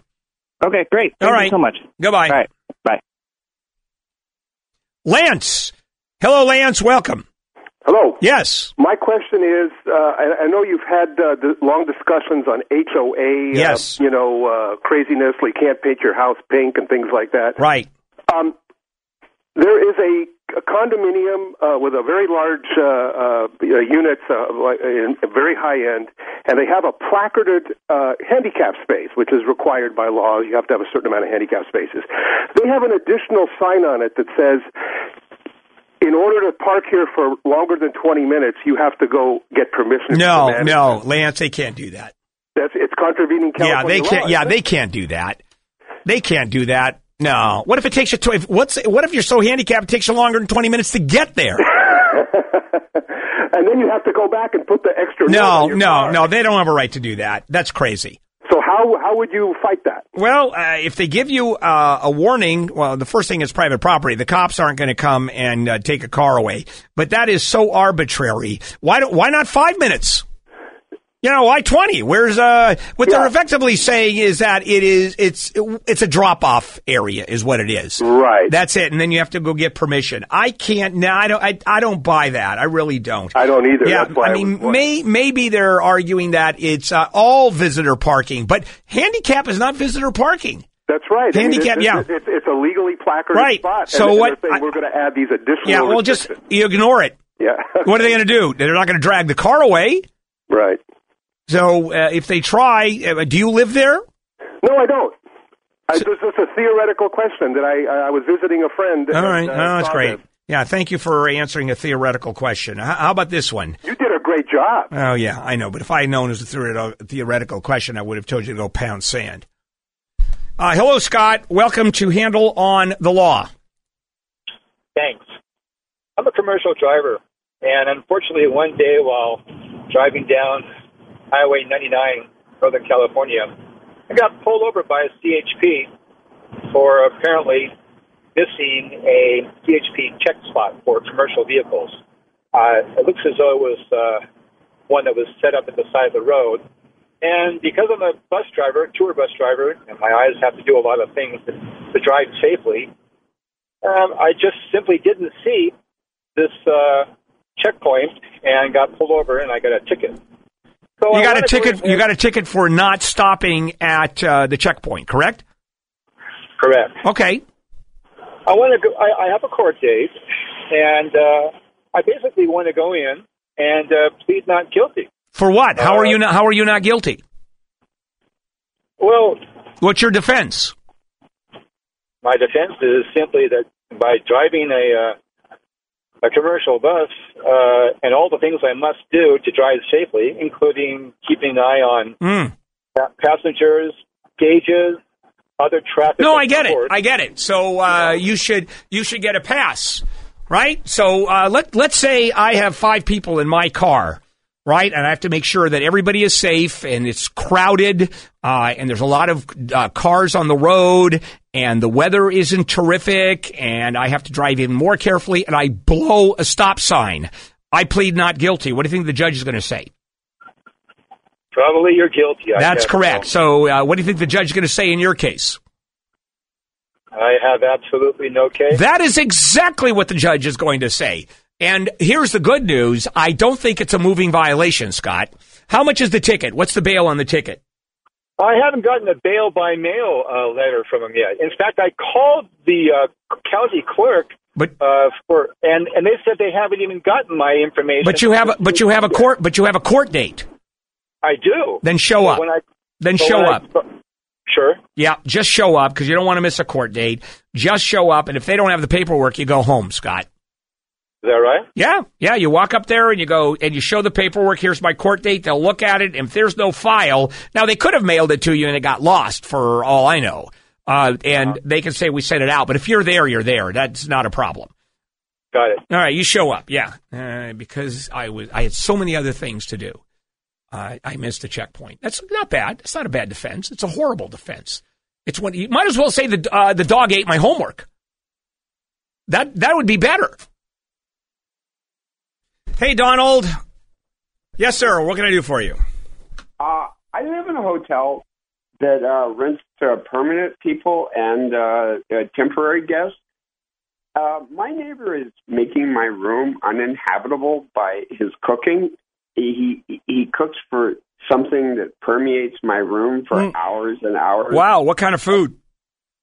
I, I, the, the best I could describe it would be like some really weird coffee, badly burned. Hmm. And, and the cooking goes on for hours, and then it permeates my room for you know hours afterwards. And the management doesn't want to do anything about it. Yeah, obviously. Uh, so tell me about your uh, rental arrangement. Uh, you say it's a hotel that has long term as well as short term, regular hotel days that they rent, I guess, per day or per week. Uh, you're renting for what period of time? monthly. You are renting I've been- monthly. I've been here over seven years. Okay, so you're rent. Okay, so you have a tenancy probably as opposed to a hotel, and you've told management, and uh, they're not interested. Well, here's the problem you're going to have, and that is very theoretically, you can argue that the smells are horrible and the place is uninhabitable. But inhabit- inhabitability, I don't think has much to do with smells. They're going to tell you if you don't like it, Donald, you can move. Well, that's kind of the situation. See, first off, this guy hasn't paid his rent for two months, and they're trying to evict him. Okay, then you just wait until he gets evicted. Then that's Well, it. You just you. What do you expect them to do? By the way, Donald, the police aren't going to arrest him. The management Well, is. that's another thing. He's threatened me on uh, different occasions when I've complained about his. Uh, So he has threatened you. So you call the police. He says he hasn't. You said he has. Uh, what, what are the police going to do? I under, you know, I do understand all this, and I, I get what you're saying, and I know that I probably don't have a lot of recourse. Well, you don't. As a matter of fact, you don't have any recourse because Donald, the only person you can go against is you can't evict uh, your neighbor. The landlord can. They're already doing it. What more would you like the landlords to do? And the police won't touch it. I mean, uh, what can you do? Get a fan and blow it the other way. I, I do try to do that. I know, So but there's, uh, All right. So uh, what's what's your question? Is it what can I do? And my answer is going to be nothing.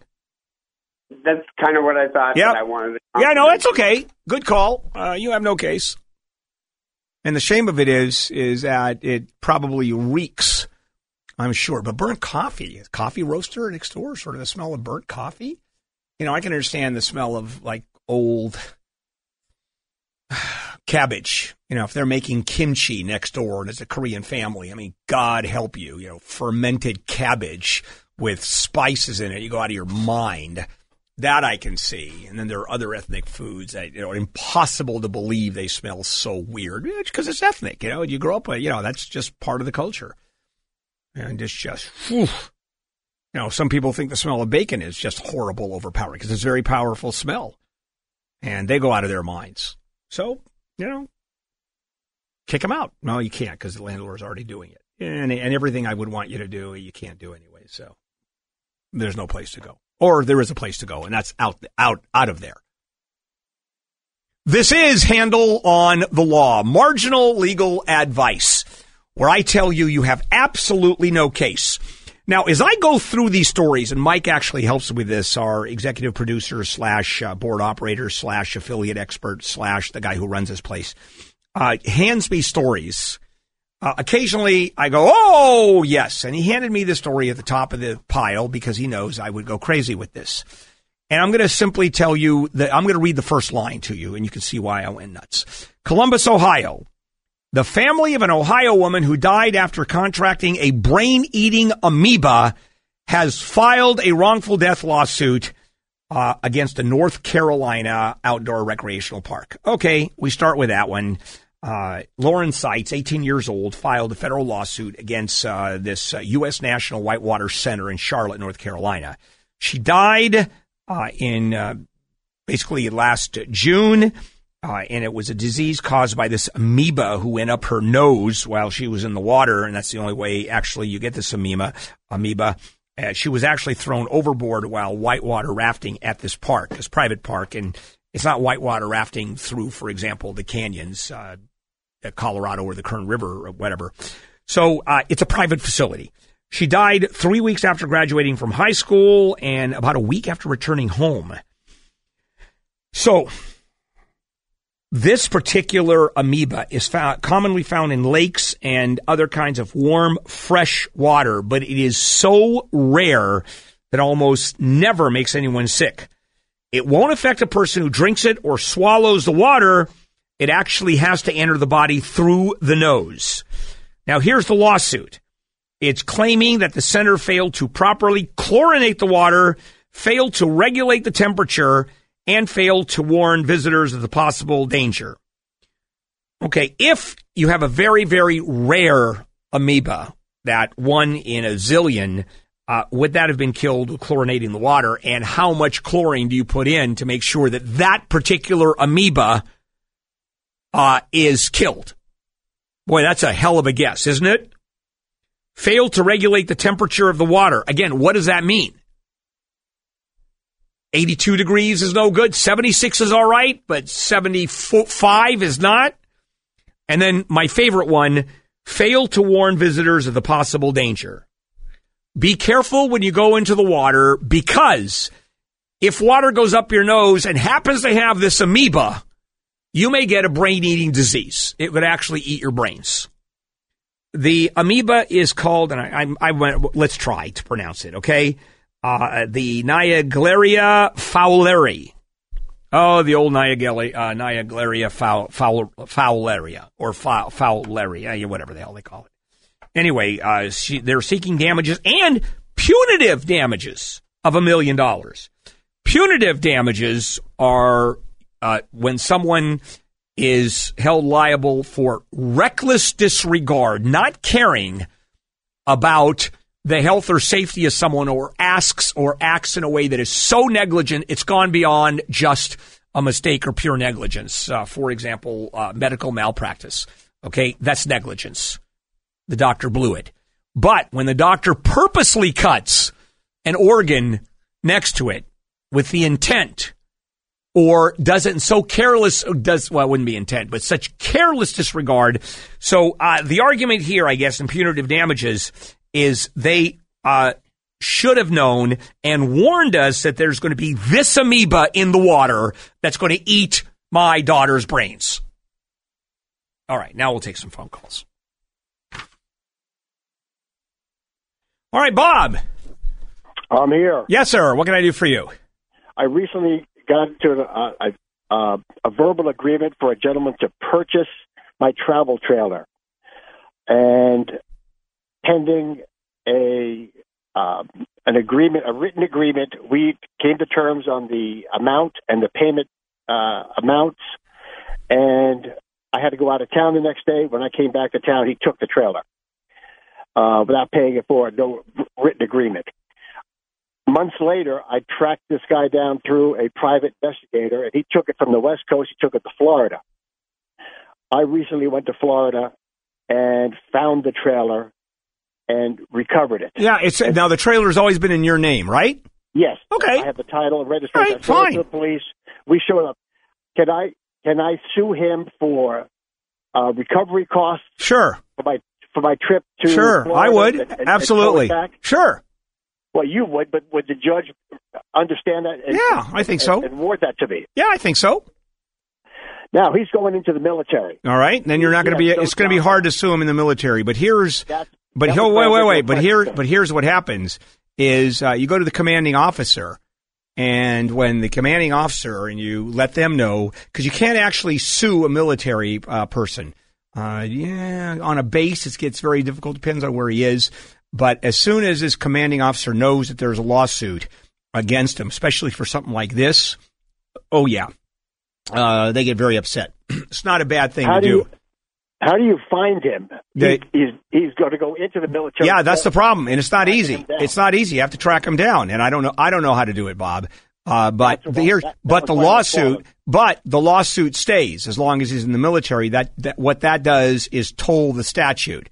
So I don't know how to track him down. Uh, there has to be a way of tracking him down, and you get to figure that out. But I do know uh, that I've had a couple of these cases that the lawsuit is filed and the money comes back pretty quickly because the uh, commanding officer does not like his people to be sued. Who do you recommend going to to find out how to do that? I have no idea. Try the private. Handle Try handle the. the no, no. You need a private. You, no, Bob. LegalZoom, I mean? You need a private investigator. I think that's what I would do. That's where I would start. Is a PI, probably the same PI that uh, you had before. Uh, Jeremy, hi, Jeremy. You're up. Welcome to Handel on the Law. Hey, Bill. Um, so I'm starting an LLC here in California, and my name is going to be like Brand X Media or Brand X Records or something like that. And I searched through the registry and I found another LLC that's called Brand X Productions. And I know you can't have a similar name, but I'm just wondering, is my name different enough from I don't know. I don't know. Run it through the state. If they give it to you, they give it to you. Uh, And the uh, what what Brand X Productions might end up doing is uh, argue, uh, uh, give you a cease and desist letter uh, saying it's too close because uh, you're going to what you're talking about Brand X Media and then there are Brand X Productions. Yeah, something like that. Yeah, they're going to argue, but I think you're okay. I would just uh, contact uh, a copyright attorney, uh, a trademark and copyright attorney, to see if that goes. Because you know, Brand X is pretty generic, and uh, uh, I mean, I wouldn't want to start, uh, you know, Coca Cola, uh, almost Coke products. Yeah. Or soft drink, even though you don't sell a cola drink. Hey, all I'm doing is selling a uh, like a Seven Up product. I'm calling it Coca Cola. No, you can't do that. But Acme, for example, Acme Auto Works, Acme Foods, they're not going to touch that unless it's so close. The whole trick is the confusion part. That's the legal argument. Are the names close enough to confuse the conf- the consumer? Now, you can bet that Brand X Productions is going to argue that. And you mm-hmm. know you're going to get a letter, a cease and desist. Now, are they willing to go to court? Are they willing to hire a, a lawyer that you then have to fight? Well, every case is different. Gotcha, gotcha. So, but the but the state will just kind of make that determination on their own. No, I think the state will just, no, the state will just give it to you. I think. Gotcha. I think the state will just give it to you.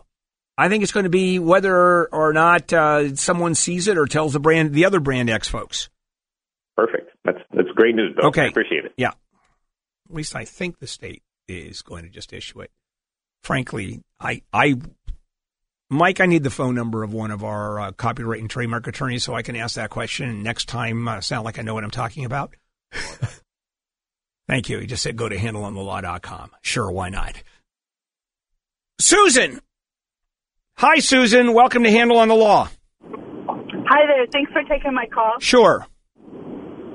Um, I have a commercial property, and the commercial property next door to us uh, was granted uh, over a period of 20 years the approval to build three separate buildings, but they had to put a deed restriction on their property that these buildings uh, would not be converted to retail. Um, if they were to convert to retail, they would have to go back to city council and get a zoning variance. Um, so what has happened is obviously they went uh, and converted to retail. They had gone to a planning commission 20 years after the original buildings were built and approved by council. And uh, the planning commission at that time, 20 years later, forgot that there was a deed restriction or something and granted them uh, approval to convert these buildings. Okay. But the deed the deed restriction is still on their title. All right. So what's your, Susan, what's your question? Well, what what can we do about it? What do you want to do about it? It's, next door. What does that do with you? Uh, they're, they've got over 30,000 square feet and 20 parking spaces, so there is no parking. Their their customers end up taking up our parking. Ah, ah, then that's separate. You're not going to be able to undo those buildings they've already been given uh, the waivers. Uh, and based on the fact whether the planning commission had it or forgot it or didn't know, it doesn't matter. They're not going to undo what they did. Now the issue becomes the parking space on your property. And it gets real easy. You put up a sign on your property that says parking only for customers of uh, this location. All other customers will be towed away. And Yeah. you, you, you really enforce that, Susan. All right, thank you so much. All right, and you put signs all over the place, and all you're going to do is all you have to do is tow away a few people. Not only would I put the sign up uh, that says you've seen those signs, no parking here or parking for customers only, and then you have uh, the statutory language be towed away at owner's expense, and then you have uh, the actual ordinance, the number of the ordinance, and then I would uh, put a sign under that saying we're not kidding we're really, really serious about towing your car away. So be very careful. Don't screw with us. It would be a long sign, but I have no problem on that at all. Hello, Joe. Yes, Joe. What can I do for you? Hey, Harry.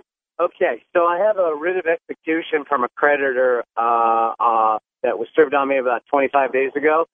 Uh, I have a house that I own, but uh, I'm working out a re uh, modification because I'm three months behind. But more importantly, I don't have any equity in the house. Um, this is somebody that received, you know, obtained a, war- a, a judgment against me for about five thousand dollars, and uh, so I'm wanting to know with the writ of execution what their Well, if you have nothing, if you own nothing, uh, there's nothing they can do.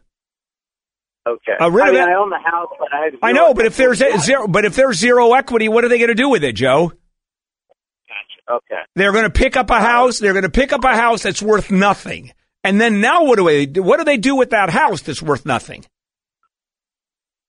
Okay. Yeah, so I wouldn't worry about it. Now the trick is uh, getting the modification based on the fact that uh, you now have a writ against you. Uh, then that gets interesting, but uh, they may or may not. Modifications uh, are a world unto their own. Sometimes they do them, sometimes they don't. Sometimes they change their minds in the middle of it.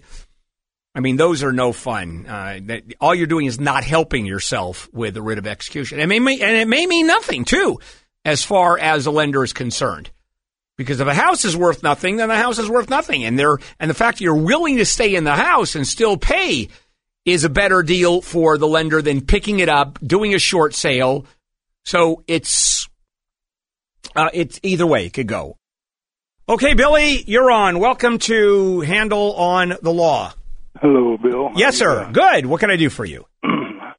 Uh, I was at the Denny's restaurant in Sylmar when an uh, armed robbery occurred. Ooh. And uh, I didn't know it was an armed robbery at the time.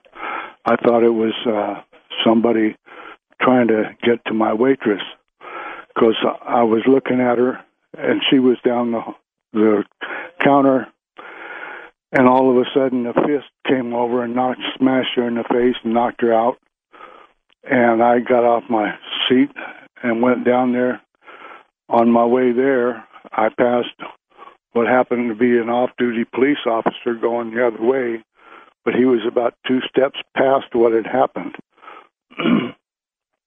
I got there and I found out that it was an armed robbery, not only just one person, but two.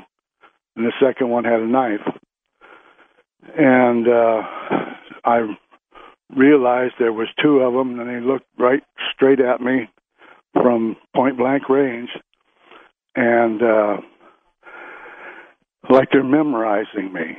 You see, mm-hmm. and so I, th- I thought to myself, I needed dis- something to happen to get them to look away from me. And when I did, I realized that they turned their face looking at the register.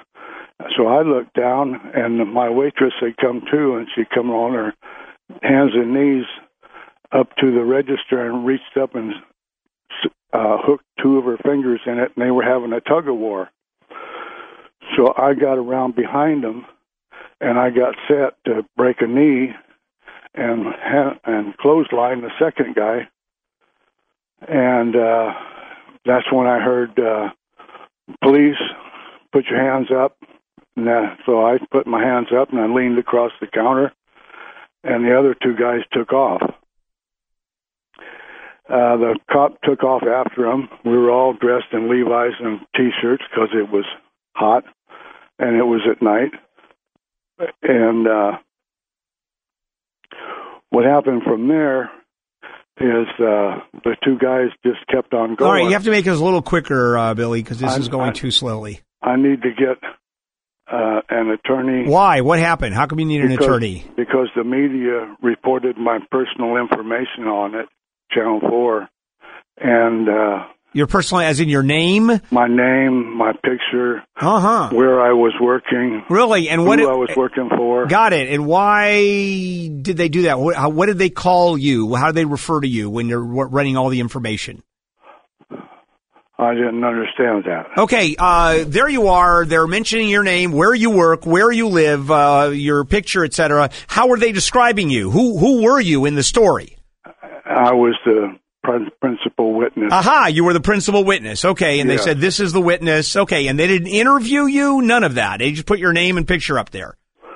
Yeah, they put an interview with me. Oh, okay. So you did you did give them an interview. No, I didn't. Okay. I asked him specifically because the officer had told me there were two guys. Okay, I, I don't I don't care about that. You're saying that you didn't give them an interview and they put you up there as a witness where you work and who you were and all of that for everybody in the TV to see on TV. Right. Okay, fair enough. Three weeks later, those two guys catch me out on the golf course a hundred miles away Mm. in Ventura, and they try to kill me. Really? How they try to kill you? They, the one guy sneaked up on me.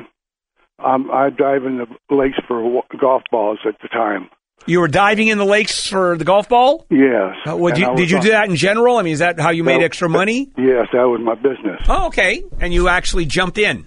and I was on the edge of it, getting out when I the ball dropped in the water because the guy told me to watch out for him. So I had been looking, and they came up from behind me from a different hole, and at point blank range, he's smashing the golf ball at me with a driver. I got up, and Did I he went, hit you? Did he hit you with the with the golf ball? He hit my hand. Uh huh. Well, that's a pretty good shot. it was uh, from about ten ten yards away. No kidding. That's a good. That's a good popped it. golfer. Yeah. So, but he's dressed in golfing attire. Yeah. We, And then I, I, so I got out of the way, and then I remembered the cop said there were two of them. So I started looking for the second one, and the second one was off to my left, and he was sitting low uh, looping balls that would curve in towards me and Uh-huh. go back out. So he was a good enough golfer that he could actually hook the ball right into you. Yes. Wow. So, So you got two guys. You got two guys who not only hold up Denny's but are world class No, golfers. they didn't hold up. It, their son did. oh, One of their sons was dead. Okay. The cop had to kill him. uh huh. I'm still kind of impressed with how good a golfer these guys are. Okay. All right. So why do you need I it, Billy? What? I- Okay. What happened? I cut in between them. And so when he was long looping balls, and when he, he missed me, him, I thought he would hit the other guy, And did he? and he didn't. Okay. And so, so, I went up to my golf cart, and the other guy came over to him and and says, uh, "What did he say?" And I didn't say anything. I didn't say anything to anybody at any time. okay. So why do you need an attorney, Billy? because they put me on TV when I asked him not to. When I specifically said, uh, when the cop drove us up, they, they All right, I got it. And what do you and you what do you want? Uh, so you, we uh, you hire an attorney. I give you an attorney, and what are you going to be asking for? What's the attorney suing for? uh, however much he wants to. Uh huh. And you're going against the TV station Yeah. because a TV station put you in the danger of being hit with a good hooking ball by Yes. the world's uh, best golfing holdup guy. Not just that day, but a week later they showed up again. Again Yes. On the golf course. Yes. And the golf course, I I called the police, and the police said, "Well, we can't do anything on the golf course. We can't help you with." That. Yeah, I know because it's a jurisdictional issue. Yeah. Uh, I have to tell you about that because uh, when it has to do p- police, normally, for example, uh, LAPD, right, or uh, uh, or let's say Culver City Police Department. He was with the LAPD. Got it. Well, by law. Uh, the Los Angeles Police Department is not allowed onto golf courses. That those are exempt from Oh. the police officers actually going onto the golf course. I, I bet you didn't know that, did you? No, I didn't. See, that's the problem.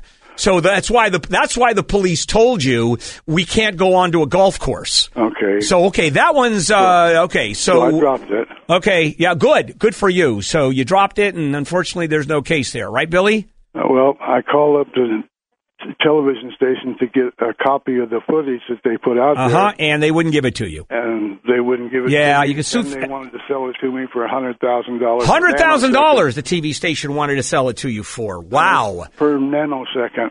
For a na- for a nanosecond. Yes. All right. Well, Billy, And uh, then, I and think now is they've mysteriously lost it. Aha! You're talking about the television company mysteriously lost it. CBS four. CBS four. I mean, that's that's Kate- actually uh, that's NBC four. NBC four. Yeah. Oh wow! I don't know where to go with that one. My God, it's just put all the pieces together. A hundred thousand dollars for a nanosecond. They've lost it. Uh, the case of the best uh, criminal golfers on the planet. Uh, the golf balls diving in. Uh, police can't show up on a uh, on the golf course. You're making light. Just a second. Oh, okay, thanks. The for, robber.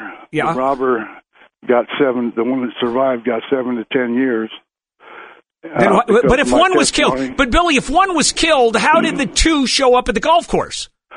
The oh, one was the father. guys that the police officer was telling me that would show up because these two guys Yeah, were Billy, brothers. I'd I'd love to. I, One of I- them was dead. One was going to be the dad, and the other. Okay, got it. All right, Billy, uh, just hang on, would you? And we're going to get you a lawyer.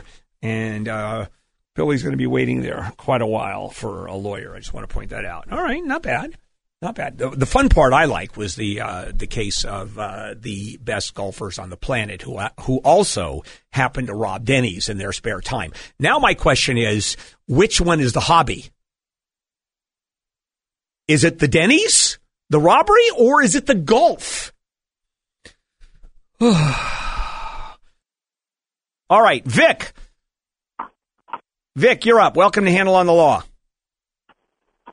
Yes. Yes. Um, I had a question regarding a conservatorship. Okay.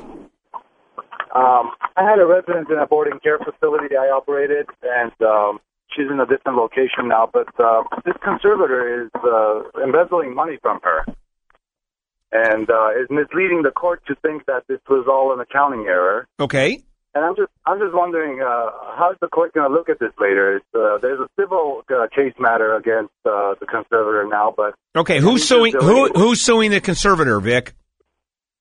Uh, the conservative through a gu- guardian ad litem. Okay, so the conser- okay, fair enough, is suing. So uh, it looks like everything is going the way it's going. So what's your question, Vic?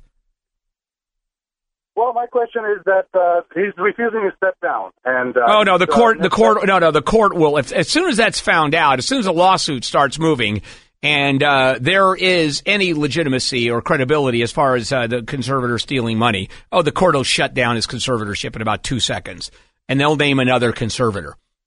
And if they have to, uh, they'll they'll name a conservator that's connected to the court, and the court has uh, conser- There's a whole list uh, of uh, actually they're lawyers usually, sometimes not, who have uh, are on a panel that the court has vetted, and they just get to be the conservator. That's what they do. Yes. Now, a little bit insight on this situation is the court investigator did visit her, and she is happy and content, but has uh, given a report to seem like she is not happy. Well, then, if she's okay, so if she's and happy, and, well, hold on. I'm if sorry. she's happy and content, the uh, guardian ad litem is still suing, even though his client uh, is happy. Well, the, the guardian ad litem is suing for the financial abuse. Got it. I get it. I get it. So what? What? So what's your question, Vic? Well, I'm a long time listener, first time caller. You know, there's, there's, I've got to get down to the question. Well, my question is basically, um, I, I, she's asked me to petition to the courts to stand up for her because years before this, She has to. You can't. You can't do it, Vic. You cannot do it. You are not an attorney. You cannot. You cannot do it on her behalf. You're not a lawyer. That's practicing. okay. That's practicing law without a license. You get in a lot of trouble for that. So, uh, Yeah, they, they keep telling me I need an attorney. well, Uh, you can so get an attorney, but you don't have any standing, Vic. You're not connected. I've, I've, I've known her for over two That years. doesn't I've give you, st- Vic. That doesn't give you standing. Okay. Okay, so uh, it's Even if it's uh, even if it's by her request, she's asking. you, she's asking you to practice. She's asking you to practice law on her behalf. How about this, Vic? What if she wants you to practice medicine on her behalf and do a uh, do her surgery? You going to do that? Well, no, it's just as simple as just handling your affairs. making You can't, it's the best Vic. You can't. The only thing you can do is go in and ask for a conservatorship. That you can do on her behalf. But well, that's what I'm doing. But you well, then you do it. Then you then you're going to convince the court that you are better off as a conservator. And but you need but you need a, but you need an attorney. And and the point is you don't have any you don't have much standing. Now you can argue that the conservator is stealing money.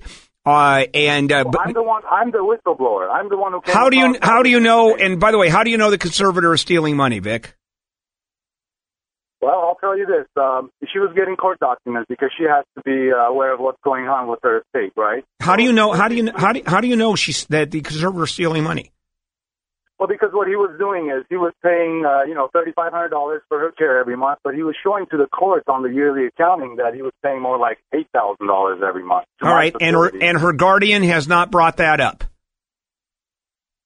Of course they have, but this uh, conservator is a smart man. you know, All right, yeah, like, you know, I don't, Vic, I don't know where to go with that. You know, you just keep on going around and around and around, and okay, fine. Then you go. You know what? File a lawsuit on her behalf. You know, and, and, if, and when the when the uh, the judge says, uh, "Excuse me, Vic, uh, you know, can I see your bar license, please?" Uh, well, Your Honor, I've known her for so many years, and I think she's a great lady, and see what happens.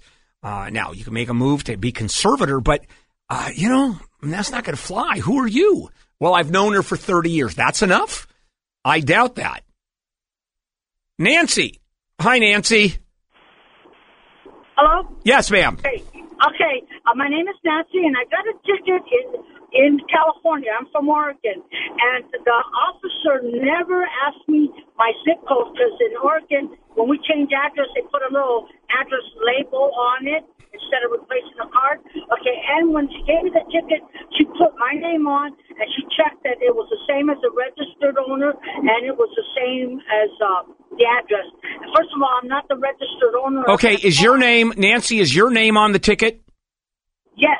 Okay, and uh, so it really doesn't matter who the registered owner is or isn't, Nancy. Oh, okay. Yeah, nobody cares. And the fact they left out a, and the fact they left off a zip code somehow you think has any uh, influence here, Nancy? Well, I didn't get the ticket tell me where I'm supposed to report to the court. Okay, then how do you know there's a ticket there if you never got it? there, that's what I'm saying. They gave me that yellow paper to sign when she gave me the ticket, and then uh, it's supposed to tell you when you're supposed to assign. Okay, and did it did it and did it show what when you're supposed to go to court? No, because I never got it. You I they hand it, Nancy. They hand it to you. You never got it in your hands. Oh, okay. The pink, the yellow slip. The uh, what I was told. Uh, she said you'll get um, a paper telling you when to. Ah, okay, and you never got it. You have to call the court, Nancy, because what's going to happen is if the date passes and you don't show up, that is problematic. You have to call the court, give them the number of the ticket, and say, when am I supposed to show up? Oh, okay. Yeah, you don't want to miss that, Nancy. You really don't. Because then you have all kinds of fun things like warrants, bench warrants for your arrest because you didn't show up at a uh, scheduled court hearing. And uh, judges get very upset about that. Not as upset as you're going to be when they arrest you. This is Handel on the Law, marginal legal advice, where I tell you you have absolutely no case. All right, let me tell you what happened in South Carolina. Uh, there is a man, 47 years old, Leslie, oh, actually, Sean Patrick uh, Kilcaney is his name. So he's at the swimming pool where he lives, the apartment complex, and there is a rather attractive uh, young lady who is also living there, and uh, she's at the pool. And what he did is uh, took pictures of her on his cell phone, and then used a GoPro camera uh, underneath the water, one of those waterproof GoPros, to take pictures of her under the water. And she calls the cops. She's not at all happy with the fact this guy's following her around and taking pictures. So the cops show up and they ask to see the video or the photos on his cell phone, and he tells them, he gives it to him, say, look at that. He told the cops that he was uh, taking pictures of the scenery around the pool. And after looking at the photos, uh, which happened to be focused on her in her bathing suit, the cops arrested him for voyeurism. Well, uh, they dropped the case. Why is that? Because it's not against the law. And the reason it's not against the law is because the language in the statute under South Carolina law. And here is uh, the language. Any person commits the crime of voyeurism if for the purpose of arousing or gratifying sexual desire of any person. Okay, that would work. I'm sure he got off on that. I'm sure he was very happy about that. He or she knowingly views photographs, audio records, video records, produces or creates a digital electronic file, or films another person without that person's knowledge and consent. So far, he's guilty as hell. He fits right within that statute. Unfortunately for the police and the DA, actually, they call the county solicitor's office down in South Carolina, the last line, while the person is in a place where he or she would have a reasonable expectation of privacy. There's the language expectation of privacy. And there have been cases, for example, that you're out there on the street having conversations with people, and you have uh, what are those devices? Those big parabolic dishes uh, where you can hold them up. You see them at football games, and they have a microphone that you can listen to someone 300 yards away. And there have been cases where there were people listening in on conversations. No way. Doesn't matter. It's not against the law because you're out on the sidewalk and it's no expectation of privacy. It's a public place. And the same thing flies here. And that is you're out there in a bikini, especially if you're a woman, and you have a reasonably good figure, which I'm assuming people who don't are not going to be jumping in a bikini. And even if you are in a bikini and you don't have a good figure, this guy's not going to video you. So he is videoing, he is snapping photos. You're in a public place, or she is in a public place, and cannot argue expectation of privacy. Now, the court did say uh, it's uh, distasteful. Uh, that's for sure. It's concerning. That's true, but it's not illegal. Let's take some phone calls. Sally. Hi, Sally. Welcome. Thank you. Uh, yes, my son got a DUI, first arrest. Yeah, congratulations to him. Yeah, first offense. Um, he wants to know what he should do. It's been I think, a week, but it's, I looked at the calendar. It's been two weeks. Yeah. Okay. What did he? He got a DUI. Did he blow through a breathalyzer?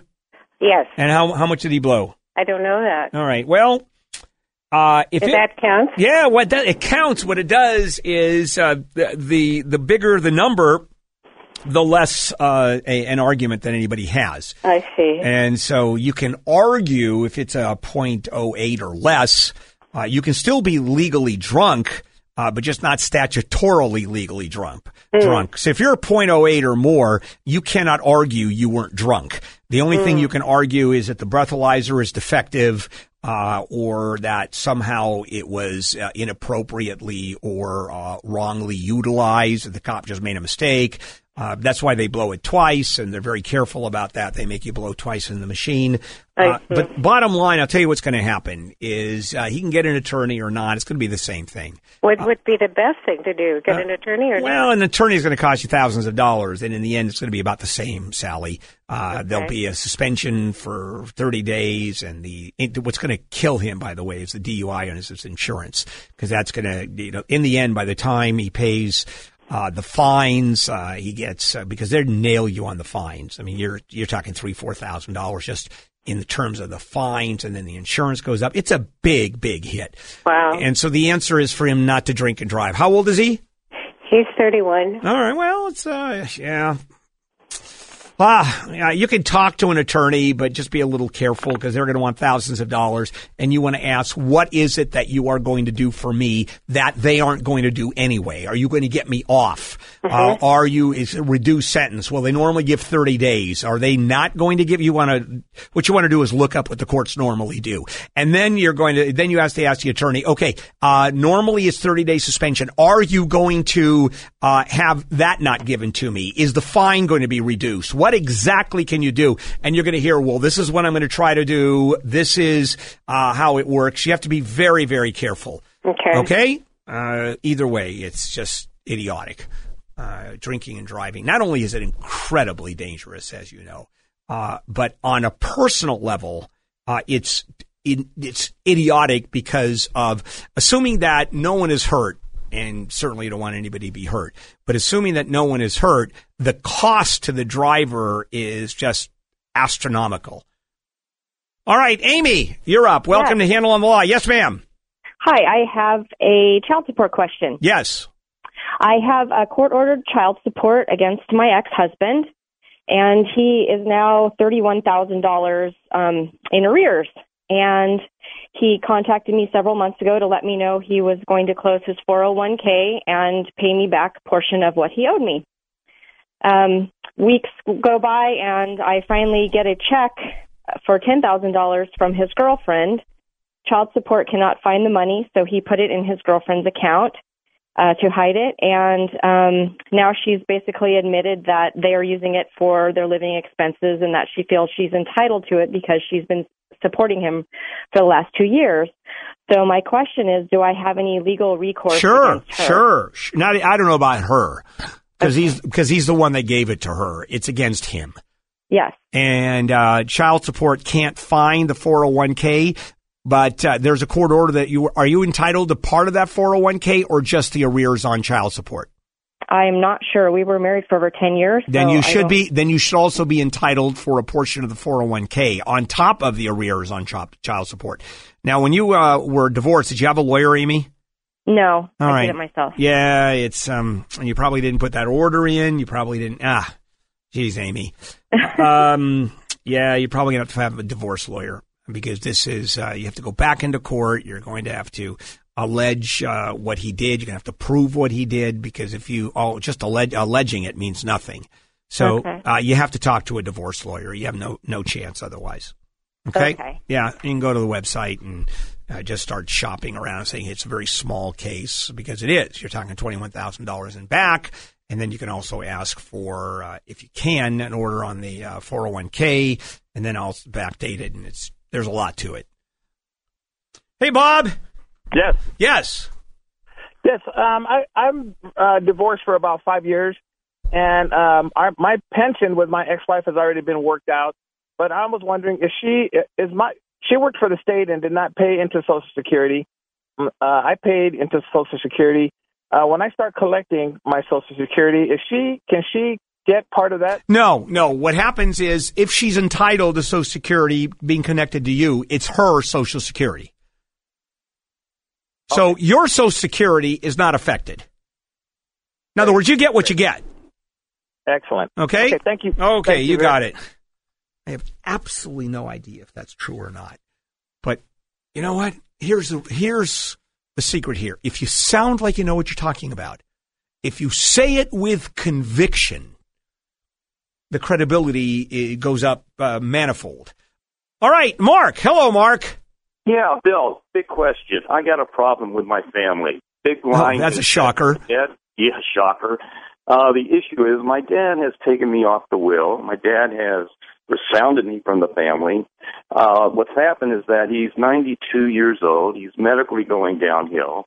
My mom is 90 and she is going downhill. But what happens is that uh, he's been verbally abusive to my mom her whole marriage, and he's starting to be verbally abusive to me. There's something generational going around where his father uh, would send him letters and couldn't even talk to him. Okay. My dad, my dad worked six and a half hours a day. He's European on half Czech. He was born in Bratislava, Czechoslovakia. Oh, I had one, of- I had one of those East European dads too, so I can truly relate to how can- how that works. Yes. You can relate, Yeah. Bill. Okay. So uh, The question is, Bill, he has taken me off even the uh, public record on the net. what do you mean? like He's ta- what do you mean he's taking you off a public record? How does someone take? What, what does that mean? I don't know. Yeah, there's he can't take what's he gonna he, what get rid of your birth certificate, get rid of your your uh, what marriage uh, license. Uh, he can't take you off any public record. The public record is yours. All he can do is take you off the will. Bill, Yeah. go on record. You know those services where you look up people and you can track them down? Yeah. You look up my family's name. You see my dad. You see my mom. You see my older sister, my younger sister. I am gone. Well, am he he didn't do it. He didn't do it, Mark. There's no way for him to remove those records. well, it's just. He can't, Mark. He can't. I, I understand. I mean, I'm there's there's what- no there's no way there's no way for you to remove those records. You can't Okay. remove the records about yourself. It's unusual. Yeah, no, it's impossible.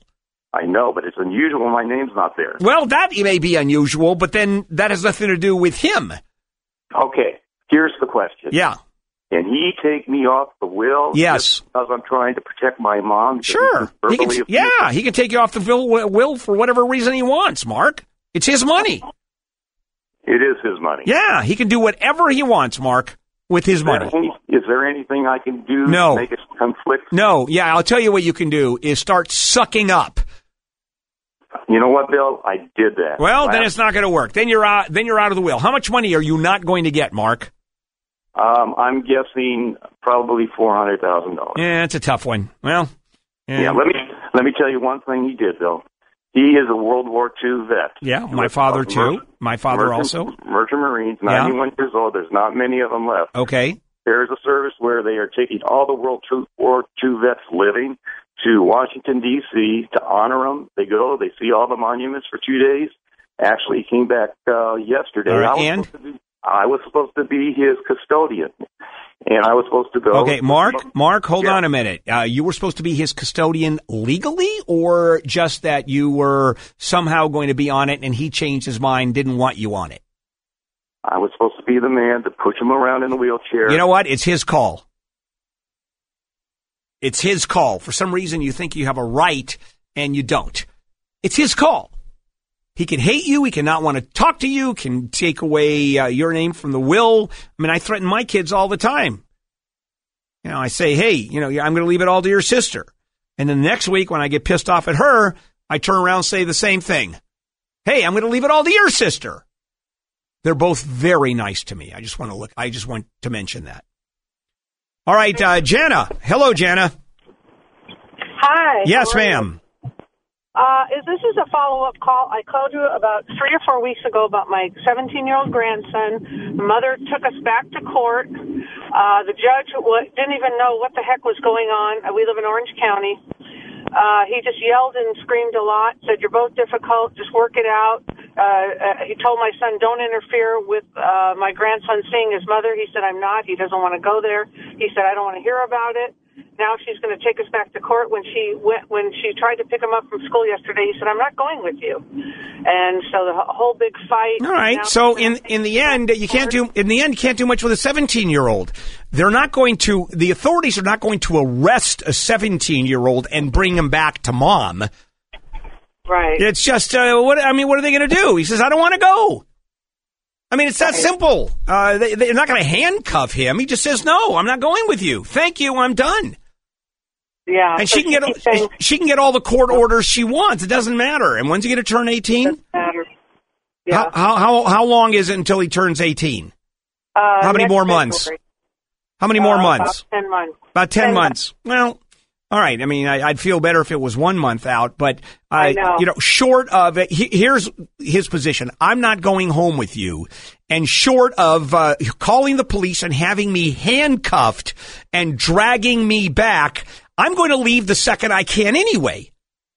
What difference does it make? What you're gonna? You, What am I gonna do? You're gonna handcuff me to my bed Yeah. to keep me at home? So in the end, your 17 year old can go wherever the hell he wants, and the the mom can go pound sand. I mean, she can have all the court orders she wants. Right. Is there? Do you recommend someone we can just have a consultation? I just can't.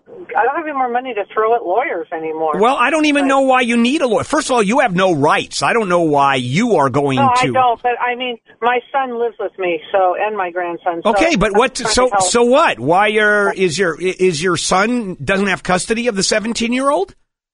He ha- they have equal custody. All right. So so what is it? Why would you hire a lawyer even if the judge granted his mom uh, sole custody, which he never would, and the son simply won't cooperate? What? Why would you need a lawyer? Yeah. And you've already spent Okay. money, and you've already spent money on lawyers. I spent enough. and it was a Why? Why doing what? Why? Yeah. I don't because I'm. You know. Yeah, I'm not yeah. chicken. I guess. Yeah, I guess. Uh, also, you have to put in that's about three times, three kinds of stupid. Uh, it's maybe four kinds. Now, what are you going to do with a 17 year old? This is not an eight year old. You know, where you, you know, where the court does get involved and custody issues are important. Hello, Robert. Hey, Robert. Yes, no, I'm Bill. You're Robert. What can I do for you? Okay, here's the deal. It's about the IA Union, Hollywood, all, everybody. Uh, up to 2008, everybody that retired got 14 checks. After 2009 through 2015, everybody just got a straight pension. We asked for uh, cost of living or something, and when the contract came out in 2015, it said a 10% raise for retirees and a 16 month retro check.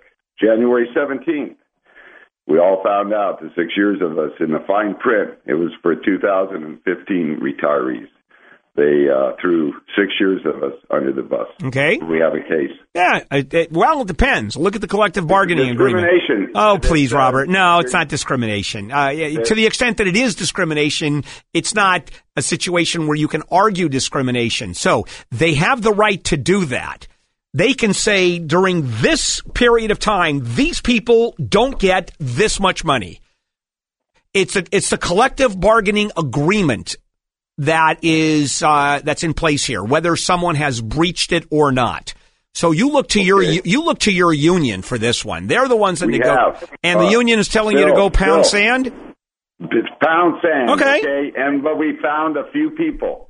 Okay. They they everybody act like they didn't know what happened. It's a real. It's a, it's sinister. It's a Oh, sinister deal. okay, And now we're gonna talking cons- bottom of it, and that's why I'm on the air with you. Got it. Well, if it's that sinister a deal, you can all you, uh, those of you got screwed can hire an attorney, and you're going to be fighting the union. I- And, I- and they and I you come can to that. We have a contract coming up. Let's see what happens. Okay, you got it. Of course, you know people think that somehow discrimination is illegal, and you can discriminate all you want. What you cannot discriminate on are those protected classes of people. Everything outside of that, you can do all the discrimination, and it's not something that you can go to court with. Irma, hello, Irma. Hey, hi, Bill. Yes. Um, I have a question for you. My son uh, worked at a check cashing place in Vegas for a couple of years. He got fired maybe about 10 months ago. Uh, he had signed up for a 401k. Uh, when he got fired, they gave him his last paycheck and whatever, but he never looked into that 401k. So when I told him, you know, you need to call, it's only maybe a couple of thousand, if that, but anyway. Um, now that when he calls to ask for that information, they tell him, well, uh, we sent you a statement. He moved, so he's not at that address anymore. So obviously he never got that statement. And now when he calls to ask, you know, where is that money or how can I get information to see if maybe there's still money in that 401k, they give him the runaround. Okay, then this one's easy. Irma, you call, he calls someone. If they, if, if he, they withheld 401k money, Mhm. uh, that then the, it was supposed to go into the 401k plan. Uh, then what they've done is they've stolen money from them. Right? It's just straight theft. And you call them up and go, "Hey, guy, if if my check, if you put my, if you took money out of my check to put in the 401k and you spent it, or you didn't put in there, you know what? You get to talk to the cops. And if that's worth it, then for a couple thousand dollars that you stole from me, uh, then we'll start talking. Hopefully that does something. They just tell them we're going to, you know, we'll call you back. No, no, no. You don't even bother with that. They're not, they're they're blowing smoke. Okay, come on, Irma. Yeah, they can keep on saying we'll call you back. We'll call you back. Checks in the mail. Come on. You know, you how often can you hear that? So now it's time to get a little proactive, get a little aggressive, and try to uh, first start off with you stole my money. What do you want to do with that? Okay. And then we and then you go on from there. Hi, Mike. Welcome to Handel on the Law. Hi. Yeah, go ahead, Mike. Uh, okay, my name's Mike, and I was an Uber driver, and I worked for them for three years, and, and I had something. I had a actually was an armed robbery on my background, and I told them about that from the very beginning. And they, I worked for them. They said it, it all depends if I, I passed the background, which I did. I was approved. I drove them for three years. And after the first year, they did another another background check, and I passed that. And my car got too old to drive for Uber, so I had to go out and buy another car to meet the criteria. It cost me thirty-two thousand dollars. I drove for another year, and now they just did a background check, and that robbery came up, which I already told them about from the very beginning, and they deactivated my account. Yeah. So now I'm stuck with a car that I can't pay for. Um, yeah, it's a little problematic. Uh, so, I mean, what can you do about that? Uh, the only thing that there is any basis whatsoever of you going against Uber is that you bought a car because of what they said. You relied on their representation saying, "Hey, in order to keep on driving, you buy you have to get a, a better car. It doesn't necessarily necessarily have to be a thirty-two thousand dollar car because I think Uber lets you have a car that's what up to five years old. Ten years old, and that's why I had to buy a new one because my other one was. All right, old. but you don't need a thirty-two thousand dollar car. You can That's get correct. Yeah, you can get a car for a lot less. So in, terms of actual damages, I doubt you're going to say, "Oh, I'm out thirty-two thousand dollars." And the problem is, they can fire you whenever they want, and uh, for any reason whatsoever. And if they run a background check, and you told them that you you you said that, they're going to deny that. They're going to say, "No, we no, we never heard that." So all you have is that you you passed a background check once, twice, three times, and then up popped your background, up popped your criminal record, and based on that, you're gone. They have every right to do that, Mike. Every right.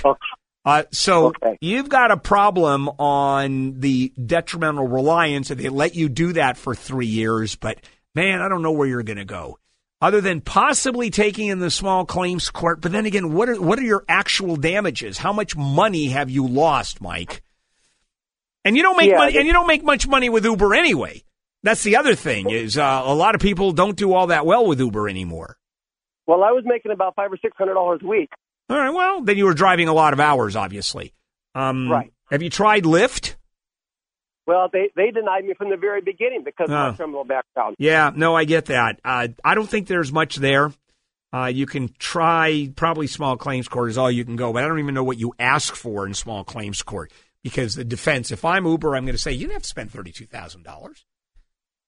You know, your car was a mess. Uh, it can be up to ten years old. You, I don't care if you do it for five thousand dollars and spend. Uh, uh, you can buy a car that we would okay.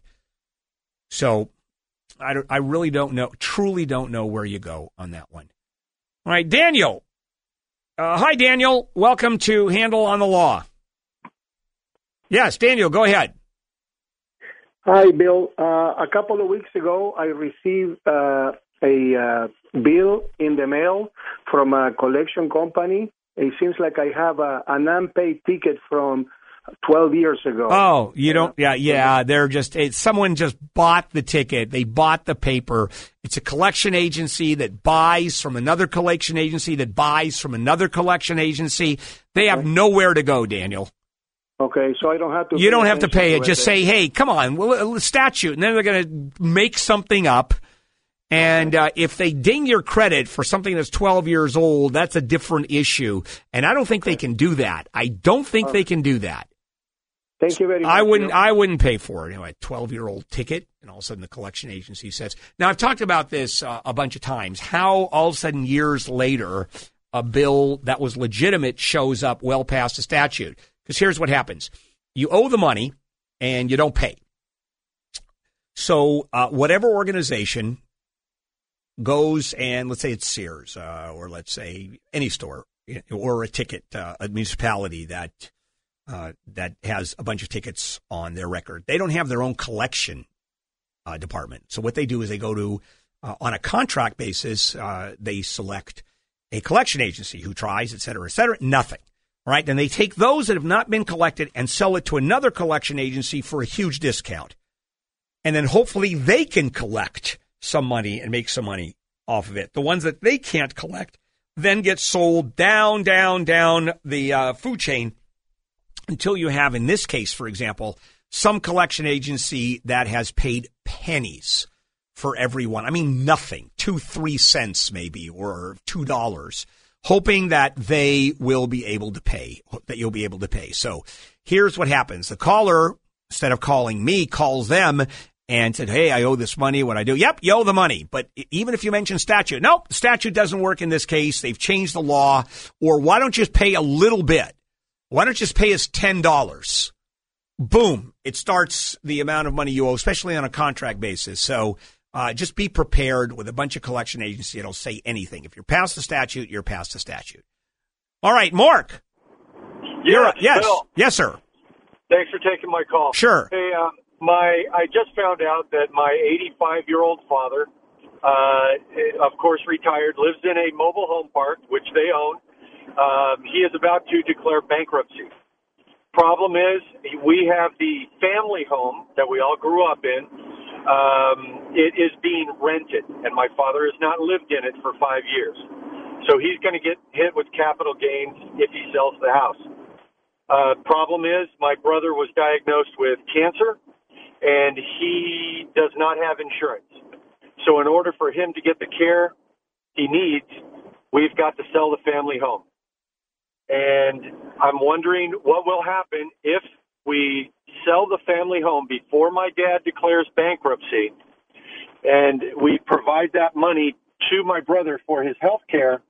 My dad is going to get hit with capital gains. Yeah, you can't. The bankruptcy is not going to take care of that. IRS debt is almost impossible to uh, to avert. So your dad Okay. is your dad is going to get hit. But if he's retired and lives in a mobile home park, what does he care? What are they going to do? You know, they Which is my question. Are they going to come after No. his Social Security or his no, they, wife? they they don't touch a Social Security. Social Security is safe no matter what. Uh, now they will go after tax returns, for example, uh, refunds on uh, income. But I'm assuming your dad doesn't have any uh, any refunds coming, so I wouldn't. If he has nothing, uh, I wouldn't worry about it. Okay. Okay, so but talk to an the- but talk to an accountant for God's sake, because that's more of a tax question than anything else. All right, this is Handel on the Law.